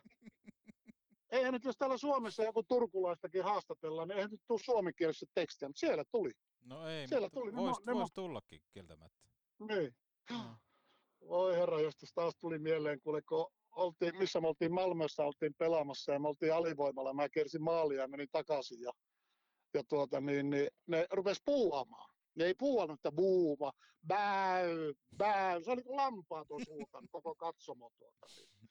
Mä löin kiekon pitkäksi ja menin tuota vaihtoon, mutta en minä tuota jaksa kuulla. tota Mäkynä ei pysty kuuntelemaan. Joo, mutta se niin ruotsin kielestä, että kyllä mä se opin. Se oli vaan harmi sitten, kun sä menit Kuopioon, niin eihän Kuopiossa niin en puhunut suomeakaan, niin kuka siellä nyt ruotsia, niin se niin kuin, se niin unohtuu, mutta nythän mä paljon vietän aikaa täällä, täällä tuota noin niin Snappertuunasta, Snappertuunassa täällä, täällä, täällä, täällä tuota Raasiporissa, niin täällä on paljon ihmisiä, jotka meillä on naapuriukko, siinä on vanhempi pariskunta, niin ei ne puhu suomea ollenkaan. Niiden kanssa on kiva puhua tuota ruotsia. Joo.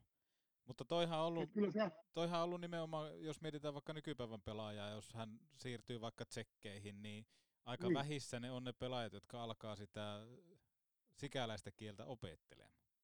Joo, kyllä, kyllä.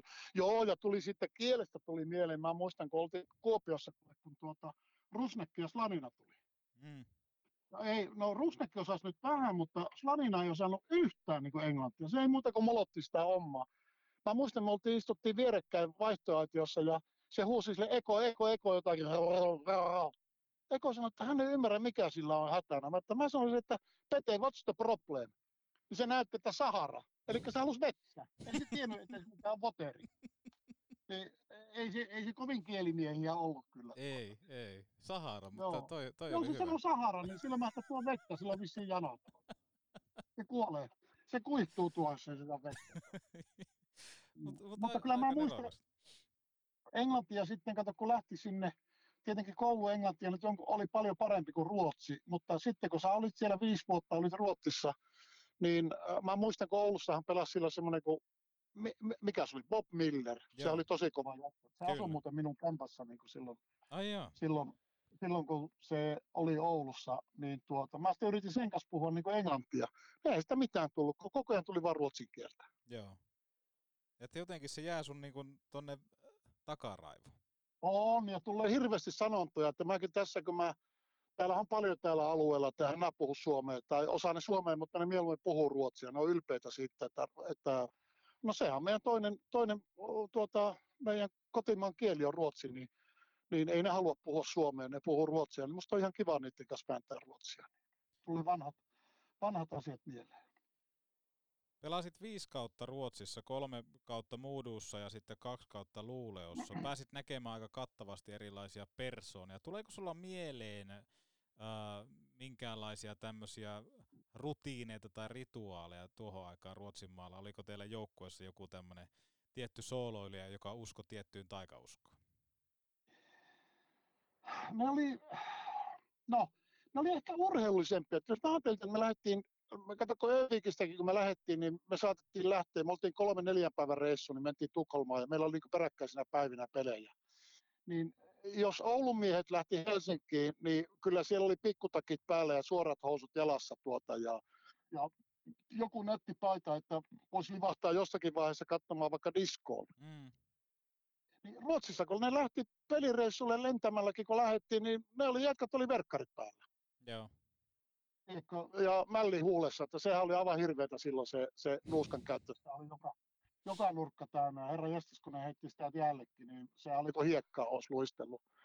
Mutta oli, oli, ei ne nyt sen kummempia ollut kuin nyt, mitä tässäkin on muisteltu niin kuin jalosia ja kärppiä aikaa. Siellä on erilaisia persoonia, joista koostuu sitten niin kuin yksi joukkue, hiljaisempia ja puheliaampia ja ei, ei, ei se sen kummempi tuota noin niin kummempi ollut, että eihän nyt Suomen ja Ruotsin välillä niin kuin kulttuurisestikaan, eihän tässä nyt kovin iso ero ole, että mutta kyllä mä huomasin niin Ruotsissa vanhemmat ihmiset, niin siellä oli joitakin tosi niin vanhoja ihmisiä meillä naapurissa, niin, niin tuota, ää, ne ihmetteli, kun mulla ei puukkoa vyöllä. Joo. Ne, ne niin ajatteli, että suomalaisilla kaikilla on niin puukko. Että mistähän sekin niin kuin voi, niin kuin, voi niin kuin tulla. Että jotain, jotain sota-aikaa tai jotain historiaa nyt on pakko tuota. Mä tähin, en minä ole nähnyt kenellekään suomalaisilla kaupungilla puukkoa tuota vyössä, vyössäkin. Mä sitä niin kuin ihan luonnollisella asialla, että suomalaisilla on puukko vyössä. Eriskummallista. No, Viisi kautta Ruotsissa, mitä se opetti ihmisen?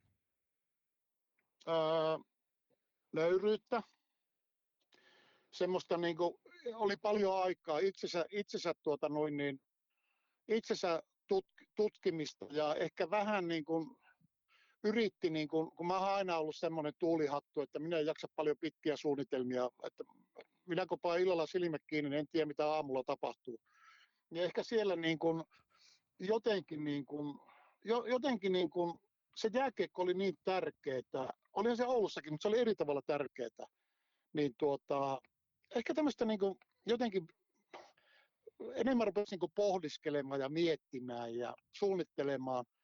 No kaikkia tämmöisiä, että mitähän mä niin ensi vuonna teen ja missä vaiheessa rupean tekemään sopimuksia. Eihän ennen ollut koskaan, kausi meni ja sitten tehtiin sopimukset. Että kyllä siellä niin rupesi niin kuin vähän niin kuin ajattelemaan. Ja kyllä mä sielläkin jo alkoin niin kuin miettimään, niin kuin, että tässä elämässä pitää olla jotain muutakin kuin jälkiekko. Se päivä vaan lähenee koko ajan, milloin tämä, tämä, niin kuin tämä homma loppuu. Ja sitä kautta yritin niin kuin, niin kuin ruveta miettimään niin työnteon kauttakin, että, että niin tavallaan jatkoa, jatkoa elämälle, ettei, ettei tule semmoista, että sä oot tehnyt neljä maalia ja sarakkeessa on miinus kymmenen, ja niin ei se paljon auta, kun sä menet töitä hakemaan sitten kahden vuoden päästä. Että ehkä tämmöinen niin pohdiskelu ja no ehkä jotenkin vähän ehkä aikuistukin, kun, kun siellä joutui niin kuin itsensä kanssa niin kuin enemmänkin keskustelemaan. Ei ollut hirveästi kavereita ympärillä.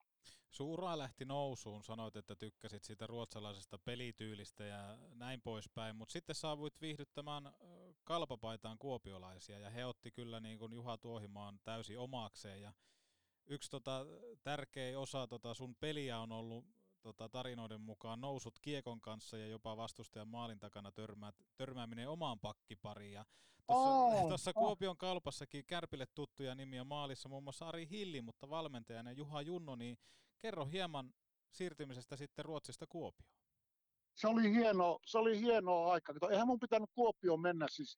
Mulla oli sillä näin, en ole koskaan sitä kenellekään kertonut. Munhan piti mennä ensin Jyväskylään neuvottelemaan. Sitten mulla oli tarkoitus, että mä olisin tuota, ää, soitellut Turkuun ja, ja tuonne IFK. Ne oli niin kuin alustavasti vähän niin kuin kiinnostuneita. Mm-hmm. Mä kävin sen takia neuvottelemassa, menin o, tuonne Kuopioon, kun siellä oli Rinteen Jouni oli siellä. Joo. Niin mä ajattelin, että no teen pikku loma, lomareissu ja menen käväseen siellä, että en mä kuitenkaan sinne jää, että käyn nyt neuvottelemassa ja käydään mm, jonkin kanssa syömässä pizzat ja poltetaan malporot ja jutellaan vanhoja asioita. Mutta sitten mä yhtäkkiä huomasin, että jumalauta, että mähän tein sopimuksen. Miten se tapaa? Mä tein, mä tein sopimuksen. No se meni ihan, se, se mä olin itse tekemässä. Että ei ollut, kato Saleva Henkka oli, opetti mulle niitä neuvotteluja. Mä oon tehnyt muuten tuota Jalosen Kari ja Arpeiluksen Pekankin sopimukset tein Ruotsiin. Pelaaja Mennään, mustahan, tuli, mustahan tuli juristi kuule yhtäkkiä tuota. Niin. Joo. Mutta se, se oli se viimeinen vuosi, mikä mä olin Luuleossa, niin mä olin niin huono kuin olla ja voi. Mä en tiedä, mä olin kippeä koko ajan. Mä en saanut mitään irti. Mä en tiennyt oikein, miten mun olisi pitänyt pelata. Se oli, se oli mulle niin kuin, mulla oli ihan niin kuin mä en saanut yöllä unta. Mä olin, mä olin niin ressaantunut ja vaivautunut, kuka huono mä siellä oli. Et lehdet kirjoitti, että mistä tällekin miehelle maksetaan, että tuota, kun ei, saa, ei mitään aikaa, pahaa vaan saa aikaa. Niin se oli, se oli mulle aivan onnen, onnen tuota, niin potku. Kato, ja Lindgren Jari meni tuonne, sehän teki kaupan kanssa sopimuksen. Joo. Niin Jari sanoi, että tuota, Junno oli puhunut, että, että mitä se tuohimaa tekee, että tuota, niin Linkki oli sanonut, että ei hän tiedä, kato, ei ollut kännyköitä siihen aikaan. Niin Linkki tuli sitten tuota, tuonne Luuleon takaisin ja sanoi, että tuota, Junno on kiinnostunut, että meppä neuvottelemaan tuonne Kuopioon. Niin, niinhän mä lähdin sitten ja sille reissulle jäin ja, ja se oli kans aivan uskomaton ponnahduslauta. Kato, Juha Junno oli, siis se on, se on, jos Mäkinen oli hyvä, niin Junno oli kans yhtä hyvä valmentaja Joo. se oli, se oli mulle niin kuin, siellä mä sain taas, niin kuin, se oli niin kuin kolmas kerta, kun mä sain niin kuin aivan uuden elämän ja ihan uuden fiiliksen niin kuin pelaamiseen ja elämään. Ja jos ei nyt voi sanoa, että oli masentunut siellä luuleossa, mutta ei ollut kyllä kaukanakaan tuota, kyllä se niin koville otti. Ja sitten kun sä sanoit, että se mun pelityyli oli eriskulmallinen, niin olihan se, mä muistan, kun me oltiin, me oltiin Ilvestä vastaan pelaamassa tuota, Tampereella. Mm. Ja minä olin tuota maalikulmalla, mä sain sieltä syötön, siis vastustajan maalikulmalla. Ja sitten mä katsoin, että tuolla on joku meidän mies toisella kulmalla ja mä syötin, niin hämällä se Eepi oli siinä, eli kun pakkipari. Joo. Me oltiin molemmat metrin päässä sitä maaliviivasta. niin, tiedätkö mitä seuraavana päivänä luki tuota aamulehdessä? No kerro. Se oli tämä, se valmentaja, tämä, sanopas tämä venäläinen, tämä Poknadov, joo. Joo. joo. se oli sanonut, siltä oli kysytty, että kun tällä tulee teille omiin maaleja, että ne, nämä kalpan pakit tekee tällä maaleja. Se oli, se oli sanonut, että niinhän nuo tekee maaleja, mutta ei tuolla voi jääkiekkoa pelata. että ajattele, tosiaan mä oon saanut Reksan kanssa pelata, sitten mä oon saanut tuota tuon Kimmo Timosen Joo, kanssa joo. ja, ja, ja sitten joku Erik Hämäläinen, niin on kyllä ollut kyllä hienoja, hienoja kyllä tuota noin, niin pakkipareja. Aristenius tässä moi. Jos ei sulla ole mitään tekemistä, niin älä kuuntele tätäkään. Ajovarusteet. Ajoon kuin ajoon ja vapaa-aikaankin. Tarvikekeskus Oy.fi.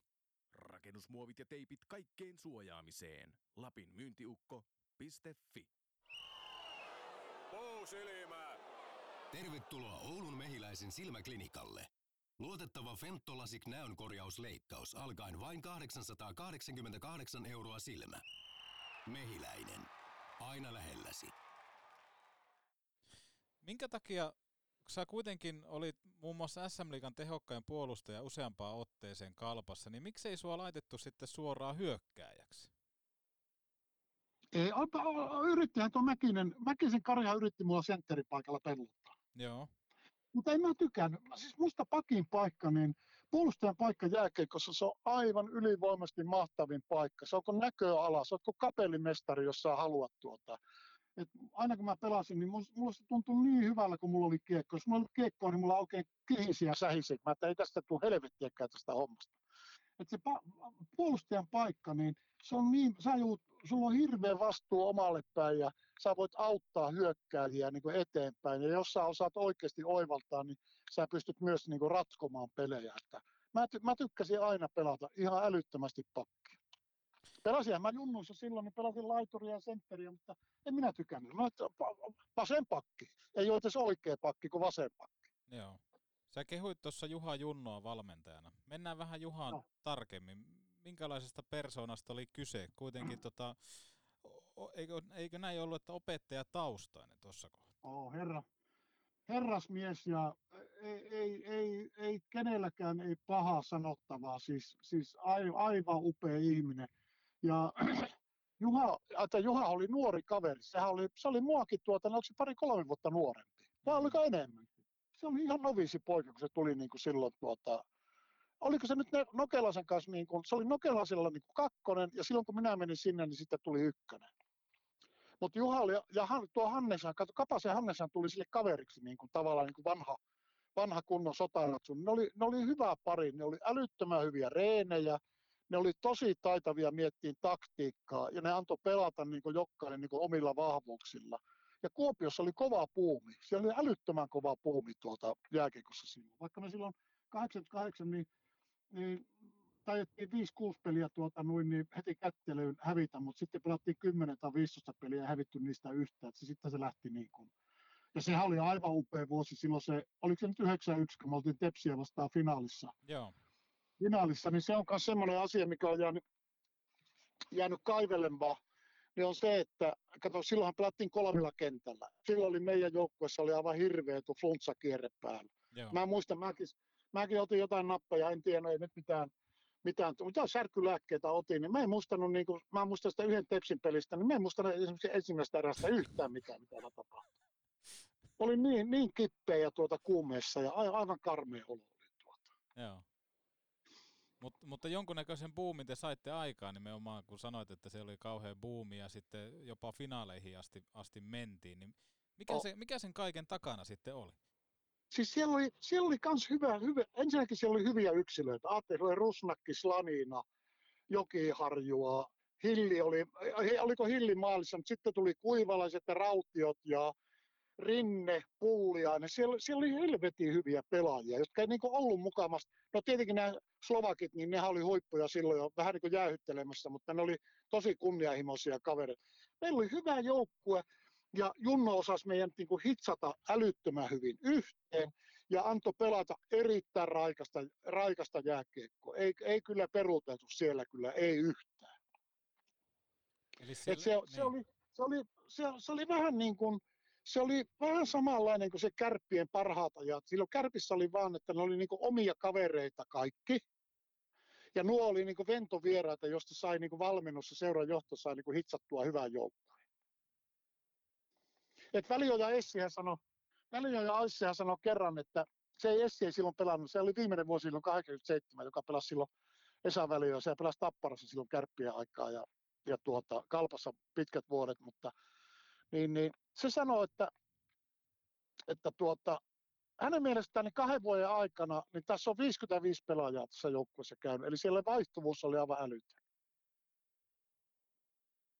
mutta tuossa jotenkin on ehkä tuommoista, että jokaiselle pelaajalle löytyy oma rooli. Oli, ja kato siellä no, ruotsalaisen Reksan isä, Reinu Ruotsalainen, hän toi tämä kaupunkiosa kulttuuri, siis tämän korttelijääkiekko sinne. Mm. Niin siellä ei vielä ollut tuota, siellä ei hirveästi ollut niitä omia junnuja. Sitten alkoi kato, tulemaan näitä kekäläisiä ja, Joo. ja kuivalaisia ja siis se, sieltä on aivan älyttömän Jokinen ja kumppanit. Siellä on, siellä on kymmenkunta ihan maailman tähtiä tuota, no, junnua, niin tuli sitten ihan yhtäkkiä, niin kuin minun jälkeen. Mm. Mutta siihen asti se oli ihan niin kuin ostoporukka. Tuossa ai- aiemmin sanoit, että tykkäsit ottaa siipien suojaan niin sanotusti tämmöisiä nuorempia pelaajia, ja Kuopiossa yksi semmoinen oli nuori Kimmo Timonen. Minkälainen persona oli? Oliko tota nauru yhtä makea kuin nykypäivänäkin? Oli, oli, oli kuusta, olikohan 16 ikäinen vai mikä se oli, kun se pelasi mun kanssa ensimmäisiä kertoja pakkiparina tuota, niin, niin siis niin sivistyneestä perheestä, isä ja äiti, aivan, opi heillekin tuntemaan aivan upeita ihmisiä. Kimmo, äh, ihan sama mikä, mikä mailapeli, niin ja oli koripallo tai jalkapallo tai mikä hyvänsä, niin siis vähän kuin ruottalaisen Reksa, siis on todella taitava lapsitähti. Ja sitten velipoika oli kans tuota noin, niin hänhän pelasi kans pitkä, pitkä ura. Olikohan se muuten viime vuonna missään tuota. Tuo, mikä se etunimi nyt on? No en muista. Mutta kuitenkin niin Kimmo, Kimmo oli hiljainen, huumoritajuinen, ää, ikää tuli, kokemusta tuli. Eihän se pitkään kato sitten Kuopiossa pelannut. Eikö se lähtenyt? Helsinki ja Turku. E, niin, ja Turku, ja, Turkuun ja Turku ja, niin. Joo. Se muuten kertoi, mä näin sitä tuossa, kun oli joku kalpan joku hyvän tekevä. Eikö, oliko se joku kalpa 75 vuotta, niin ei ollut pitkään aikaa nähty. Ja kun se on semmoista hässäkkää, höpöpuhetta kaikkea. Mä ei vähän aikaa sen kanssa jutella, niin kun mä sanoin, että kyllä säkin niin pitkän päivätyön siellä NHL teit, että en olisi ikinä uskonut, että tavallaan niin sen pelityylillä olisi NHL niin päässyt ja pärjännyt Mm-hmm. kuitenkin siihen aikaan vielä, niin se oli, siellä oli aika paljon semmoista rottakiekkoa, niin sehän sanoi, se sanoi mulle hyvin, että nehän ei meidän häntä ottaa sinne. Mutta se valmentaja oli sanonut, että saat yhden erään pelata. Yhden erään saat pelata. Ja näytä siinä, osaatko tai et. Eli mieti, kuinka pienestä oli kiinni se, että jos olisi pelannut huonosti sen yhden erään, todennäköisesti ei olisi jatkanut NHL. Pelasi hyvin sen yhden erään ja montako kymmen, kuinkahan monta vuotta se siellä pelasi. Kyllä se oli poika pitkään siellä. Joo, siis Kimmo Timosen NHL-ura on kyllä niin kuin, se on liian aliarvostettu, koska otetaan huomioon nimenomaan se, että hän pelasi puolustajana ja sitten oli pieni kokoinen ja miettii tuo aikaista jääkiekkoa, niin se ei ole oikein palvelu pienikokoisia pelaajia. Ei, ei. Ja se oli, se oli ehkä vähän siinä murro. Nythän se on, kato, kun kaikki säännöt on muutu, mutta, mutta kyllä mä muistan itsekin kuule siihen aikaan, kun pelattiin jotakin Kanadaa vastaan tai USAta vastaan tuota aamaottelusta, niitä muutamia, mitkä oli mukana. Siis se oli aivan karmeeta, tiedätkö, mailolla lyötiin niin paljon pohkeisiin takapäin kuin olla ja voi. Ei se ole mitään järkeä. Siis se oli aivan rikollista toimintaa. Mm. Niin onhan sielläkin, niin kun, nyt kun on mennyt tämä nollatoleranssit ja nämä, nämä kiekottoman pelaajan estämiset, ja nyt jos sä ajattelet, niin, niin ei olekaan se, että sun pitää olla iso ja vahva ja tyhmä, että sä pärjäät NHL, vaan siellä, siellä on aika paljon tuota, nyt tullut tämä pelityyli muututtua, niin tämmöistä niin pienikokoista taitavaa kaveria. Se on ihan totta.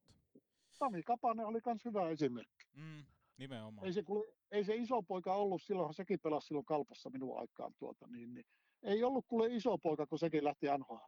Mm. Hienoja, hienoja pelaajia kyllä kerta kaikkiaan. Juha, Oh. Juha Tuohimaan jääkiekkoura tuli päätökseen, päätökseen. Jos me mietitään vähän tätä matkaa, mennään sinne rommakko, rommakkoon ja sitten ollut pihapelit ojien kautta luist, luisteltu mm. meren jäälle, nähty ää, Raksilan jäähallin tuleminen, koettu pronssimitalia ja sitten lopulta kärpät Suomen mestariksi käyntiä vähäsanaisena miehenä myöskin neuvottelemassa sopimusta Ruotsin suuntaan, opi- opittu kieli, Joo. se, sen jälkeen tultu Kuopioon. Vedetään yhteen, minkälaisen uran olet saanut kokea? Kyllä mä olin, kyllä mä olin, mä olin, mä olin niin tyytyväinen ja, ja, ja iloinen, että mä oon saanut niin siitä lap, lapsu, lapsuuden niin haaveista, niin mä sain niin siitä niin kuin, niin kuin tehdä noinkin pitkän, pitkän tuota, ajattelin, että mä kuitenkin melkein 20 vuotta pelasin niin kuin edustusjoukkuetasolla, eikä olisi tarvinnut lopettaa vieläkään Kuopiossa, mutta se alkoi vaan puutumaan yläpää, että kun huomasin, että kun vieraspeleistä piti lähteä ja tulla yötä myöten takaisin, niin ei vaan kerta kaikkiaan jaksanut. Ja mä halusin, että mä saan itse lopettaa, lopettaa tuota jääkeikko sillä, sillä, niillä ehoilla, kun mä itse haluan.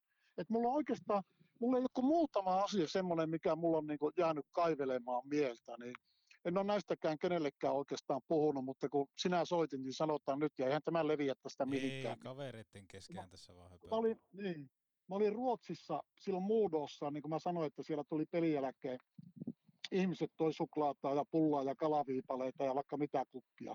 Niin yhtäkkiä tuota ovikello soi ja rouva meni avaamaan ja se sanoi, että siellä on joku mies, joka haluaa tavata. Mä että ei, otan ne kukat nyt, että en minä jaksa tulla enää, vettä sato siinä. Elekkarissa satoi vettä no syksyllä. Siinä oli Ruotsin maajoukkueen valmentaja, tuli kysymään mua, että tuota, niin, tuutko sä pelaamaan Ruotsin maajoukkueessa jääkiekkoa. Oho. Mä menin onneton sanomaan, että kun, siis mä kuvittelin, että mä, olen, mä sanoin, että mä olen lisenssihurri, että en, en mä viitti, että mä oon suomalainen, että en mä viitti niin Ruotsin maajoukkueeseen. Se harmittaa. Olisi ollut kiva pelata Ruotsin maajoukkueessa. Toinen asia, mikä mä harmittaa silloin 86, kun 86, kun ei ollut kännyköitä silloinkaan, niin, niin tuota, mä olin Mervin ää, luona heidän vanhempien tykönä, niin puhelin soi, siis pöytäpuhelin soi ja siellä oli kaveri, joka sanoi, että tuota Sant, Sant Plus Plus on kiinnostunut, että tuota, lähdetkö leirille? Joo. Mä olin just tehnyt, kato Luuleon kanssa tuota, sopimuksen, niin mä sanoin, että kiitos ei, että tuota, ei kiinnosta, että mä oon just tehnyt Luuleon kanssa sopimuksen, että se, se Ruotsin, Ruotsin sarja on mulle tuota, noin, niin NHL, että, että en, en lähde tuota, noin, niin sinne ollenkaan. Oi, oi, oi. Ai, aika, aika kovia tarinoita. Joo, eikä mä ole niistä puhunut kenellekään mitään. Se oli, se oli tuota, jälkeenpäin vaan ajatellut, että en tarkoita, että olisin päässyt tai pärjännyt, mm, mutta kyllä, kyllä. Että olisi voinut, olisi voinut, varsinkin se Ruotsin maajoukkueen homma, niin se minua harmittaa tuota, että äh, olisi ollut kiva katsoa se kortti, että kun ei me päästy niissä keskustelussa itse pitempään, koska siinä, siinä vesisatteessa se maajoukkueen valmentaja seisoi, niin, niin mä vaan sanoin tylysti ja, ja toivotin hyvät jatkot ja se lähti siitä, mutta kyllä jäi niin kuin jälkeenpäin miettimään, että olisi kyllä ollut, olisi ollut kyllä aivan upea kokemus pelata Ruotsin maajoukkueessa. En tiedä, olisinko päässyt ja olisinko mahtunut, mutta kävipä kysymässä, mutta kun mä menin sanomaan, että ei, ei kiinnosta, että mä olen lisenssiurri. Huh, Tiedä, tiedä, tiedä kyllä mitä olisi tapahtunut, mutta sitten... Niin, sitä... tai, niin, tai, tai ei mitään. Todennäköisesti ei yhtään mitään, mutta, mutta eihän, eihän sitä tiedä, tuota, kun, kun tuota, no se on just tätä spekulointia sekundaarisilla argumenteilla, että ei, ei, ei, ei, ei nuista oikein tiedä yhtään mitään. Uran tärkeimpiä hahmoja tässä jo vähän alustavasti vedettiin yhteen. Lundgrenin Seppo, Kari Mäkinen, Karjalan, äh, Karjalan Pekka, plus sitten tietenkin vanhemmat äh, sanoit, että koti oli turvapaikka, jossa mm. ei puhuttu jääkiekosta ja sai olla oma itsensä. Mitä sä haluat sanoa näille tyypeille, ketkä sunkaan tätä matkaa on, matkaa on päässyt kokemaan? Siis vanhoille pelikavereille? Niin. No tietenkin suuri, suuri kunnioitus ja kiitos. Tuota. Olihan se, eihän sitä niin kuin, silloin niin kuin sen matkan aikana ei tajunnut niin kuin, ku, kuinka paljon sitä, kuinka syvällä me oltiin niin kuin toisen sieluissa ja fyysisesti. Ja sitähän näki kato koko ajan, onko toisella huono tai hyvä fiilis. Että, että kyllä eihän minusta olisi tullut mitään, jos ei olisi ollut kärppiä, seurajohtoa, sitä juniorimyllyä, niitä pelaajia, kenen kanssa mä oon saanut pelata. Että jos olisi ollut huono joukkue, niin et sä yksilönä olisi siellä pystynyt tekemään niin yhtään mitään. Mm. Eli älyttömän iso kiitos niin Oululle ja Kärpille ja niille pelaajille. Ja niin kuin mä sanoin tuossa alussa, että mä, mä menestyin oikein hyvin työelämässä, työelämässä käymättä oikeastaan mitään kouluja. Että kyllä se oli se, se, se markkinointi- ja myyntikoulutus oli se, että minkä mä sain Oulusta ja Kärpistä ja mitä tuossa matkan varrella, kun eri paikoissa oli tuota, niin, niin, pelaamassa, niin oli se, oli se semmoinen elämän kokemus, että, että ei missään markkinointiinstituutissa, niin et sä semmoista koulutusta tuu ikinä saamaan, vaikka istuisit aamusta iltaa siellä koulun Joo, kyllä itsekin täytyy olla jun, junnu-uran, kun tuota, tuolla Haukiputaalla pelasi, niin kyllä se joukkueen kanssa tekeminen on antanut aivan valtavasti avaimia ihan työ, työelämään, että miten lauman kanssa käyttäydytään ja näin kyllä, poispäin. Kyllä. Ja sitten tietenkin se, että joko varsinkin Oulu-aika niin kun oli, oli nuoria, eli, eli tuota, tai ajatukset oli hyvin, hyvin lyhytjaksoisia, niin kyllähän se varmaan va- vaati tuota pelikavereilta ja valmentajalta vaikka kaikilta tuota kärsimystä, kun Tuohimaa teki välillä mitä ihmeellistä, ei mitään pahaa, mutta mitä, vaikka mitä ihmeellisimpiä, ei mua huvittanut reenata, eikä välillä tuli semmoisia aikoja, että niin ne jaksa vaan pojat kannustaa ja vetää perässä ja nyt mennään ja nyt tehdään. Ja, että siellä on paljon, paljon ihmisiä, mitä pitäisi kiittää ja muistella. Me voitaisiin vaikka varmaan kuule viikko tolokulla puhua tästä, niin ei jutut lopustuuta. Niin, niin. Että jos yhteenvetona, niin se on ollut mulle niin kuin koko elämä, elämän, elämän kaari ja, ja parhaat muistot on peliajoilta. Sä oot luonnon lapsi ja omaperäinen puolustaja ollut ja tiennyt aina mitä, mitä teet niin sanotusti. Niin mitä sä haluaisit sanoa nykypäivän junioreille, jotka tähtää urallaan ylös? Mitä, mitä vinkkejä haluaisit jakaa? Pitää, pitää olla haaveita. Se on ihan oikein, että lapset sanoo, että musta tulee NHL-pelaaja ja, ja musta tulee SM-liigan pelaaja.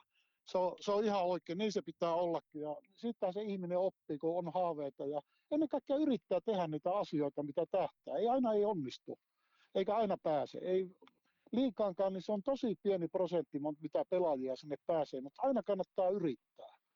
Että eniten mua niin kuin harmittaa semmoiset kaverit, mulle tulee vieläkin sanomaan, että kyllä minäkin olisin pystynyt, jos mä olisin tehnyt sitä sun tätä. No niin, se on ihan totta. Mm. Olisi varmaan, jos olisi tehnyt, mutta se onkin just se, että, että niin kuin mä sanoin, että kannattaa yrittää, kannattaa panostaa, haaveita pitää olla, niitä kohti kannattaa mennä.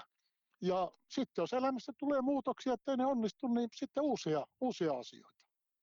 Viisata. Eikä se jääkiekko, ei se jääkiekko ole koko elämää, että kun moni sanoo, että hänkin olisi pystynyt, niin kyllä mä monesti olen mennyt sanoa, että kuule, kuule joskus minä pelaajaurana urana ajattelin, että olisi paljon mukavaa olla insinööriä päivätöissä, kun tuossa pelata jääkiekkoa, että ei, ei se aina ollut mitään niin kuin ruusulla tanssimista. Viisaita sanoja. Uran jälkeen myöskin koettiin legendaarisia hetkiä, kun pääsit olemaan kommentaattorina tämmöisissä aivan uudenlaisissa siis tota, maksupaketeissa, kun äh, Hockey Night näytti kärppien vieras, vieras- ja kotipelejä. Ja tota, lupasin sulle ääniviestin tuossa haastattelu alkupuolella ja olin yhteydessä legendaariseen Jani Jantta Alkio ja kyselin, kyselin että mit, mitä, mitä muistikuvia tulee Juha Tuohimaasta, niin kuunnellaan seuraavaksi Jantan, Jantan terveisiä. No niin. Voi herranen aika. Heinäpääpojasta Juha Tuohimaasta olisi aika paljon tarinaa, mutta niistä on kyllä suurin osa sellaisia, että ei niitä, ei niitä pysty kertomaan. Mutta täytyy sanoa, että oli kyllä sellainen, sellainen erikoismies, kun jääkiekkomaailmaan tulin, että, että tarinaa riitti vuosien varrelta, kalpavuosista, kärppävuosista ja ihan ylipäätänsä kaikesta. Ja, mä muistan semmoisen hyvän isällisen neuvon, minkä tai ohjeen tai pienen muistutuksen, minkä sain, kun oltiin valmistautumassa johonkin peliin ja tuohi oli siitä tullut ja vetänyt puvun päälle. Oli sitten vielä siinä kopissa ja veteli partahöylällä parataa parasänkeä siitä pois, eikä käyttänyt mitään, mitään saippua eikä, eikä mitään sen kummosempia. Siitä ihan vaan ronskisti veteli ja ihmetteli, että kuisa, kuisa, tolleen, kuisa tolleen vetelet paljalla niin sanotusti. Ja toimaa totes vaan, että kuule kultakurkku juniori, kyllä tulee aika vielä, että sunkin kasvot kestää tällaisen miesten parranajon. Jani Jantta Alkion terveiset. Joo, kiitos. Kyllä ne oli, ne oli mukavia, mukavia aikoja. Tuota, niin, se oli muuten jännä, jännää hommaa, että jos sanottaisiin, että rupeaa laulamaan, laulamaan tuota, tai jos ihmisten eteen pitää mennä puhumaan, niin kyllä alkaa mikrofoni täriseen kädessä, mutta mä en tiedä, mistä se johtuu, mutta mua ei jännittänyt yhtään ne televisiohommat siis sillä, että jotenkin niin kuin, jotenkin tuli vaan niin kuin hirveä yritys päälle, että haluaa olla mahdollisimman, mahdollisimman hyvä, hyvä tuota. Ja, joo, mutta se, ja silloinhan Jantta, se aloitti nämä, nämä tuota, selostukset, ja sehän ei, sehän ei ollut vielä yhtään mikään, eikä mä nyt muista tuotakaan parta, partajuttua, voi varmasti pitää paikkansa. Kyllä sen huomasi heti, että sen huomasi heti, että mikä hänen niin kuin, taso oli, että hän, hän oli kova, kova tuota, ja nythän hän vetää tuota erittäin kovalla tasolla ja tosi suosittu, suosittu selostaja. Kyllä, kyllä. Kiitos, oli kiva. Mä ajattelin, että se kertoo kuule jotakin, kun mä kerroin jostain Raumalla, kun pelattiin, kun oli pakkasta jostain villahuosuista, mutta eipä onneksi kertonut. No, no, no nostit pöydälle, niin perataan se keissi. Ei, kun se joskus, kun oli Hartwallhallissa, kun siellä on hirveän kuuma tuota, niin ja oliko se joku heitti sitä mehupulloa tuo, tuo, tuo no herranjesta Tepsin valmentaja. Hannu Jortikka. No Jortikka, joo, ja no siitä sitten me juteltiin jotakin, jotakin mä että ei meidän aikaa, kun oltiin Raumallakin, niin kun olisi heittänyt mehu, mehupullon tuonne jäälle, se olisi jäätynyt saman tien. Että muista, muista, Raumalla oli niin kylmä siellä hallissa, että piti olla villahousut saatana tuota niin vehkeiden alla, kun oli niin kylmä. Joo. Sitä on naurattanut hirveästi, että jumalauta jätkät pelaa SM Liigaa ja villahousut on vehkeitä. ei, ei tänä päivänä ole. Ei ole. Mutta se on ollut sen aikaista kerrospukeutumista. On, on, voi niitä on kuule. Joskus on miettinyt, että hitsi kun olisi pannut kirjoittanut kaikki ylös, mitä asiat tuossa peliaikana olisi tapahtunut. Mä luulen, että voisi olla kuule miljoonan mies. Että mitään pahaa ei ole tapahtunut, mutta on siellä tapahtunut niin monenlaista ja mahtavia juttuja. Että kun ei vaan ihminen tulee vanhemmaksi, niin ei edes muista enää. Mutta yllättävän hyvinhän sulta tarinaa on tullut, kun nauhurissa näyttää 1.50, eli tunti 50 minuuttia. No niin, nyt onkin hyvä lopettaa. Nimittäin mun tyttö on tuolla selän takana. Se me mennään Nordcenteriin kauden avaus golfaamaan. Niin Mahtavaa. Se jo, katte, se jo kattelee siihen malliin tuota nui, että se on pikkusen, pikkusen äkäisempi luonteelta, että se kohta vetää mua niskasta kiinni ja sanoo, että nyt Ukko lähdetään ykköstiilille, että pauke käy. Mahtavaa, lähtekähän sinne, mutta loppuun kysymys, vieläkö kalalounalle päästä? Eihän tämä niin paha ole. Varmasti, ihan varmasti. Hienoa, Saat hienoa. valita, saat valita siika, siika, ahven tai kuha. No niin, tehdään päätökset myöhemmin. Älyttömän isot kiitokset Juha Tuohimaa. Joo, ja kiitos ja, ja, ja kaikille tutuille ja tuntemattomille, niin oikein lämpimät terveiset. Yes, kiitos. Moi. Moi.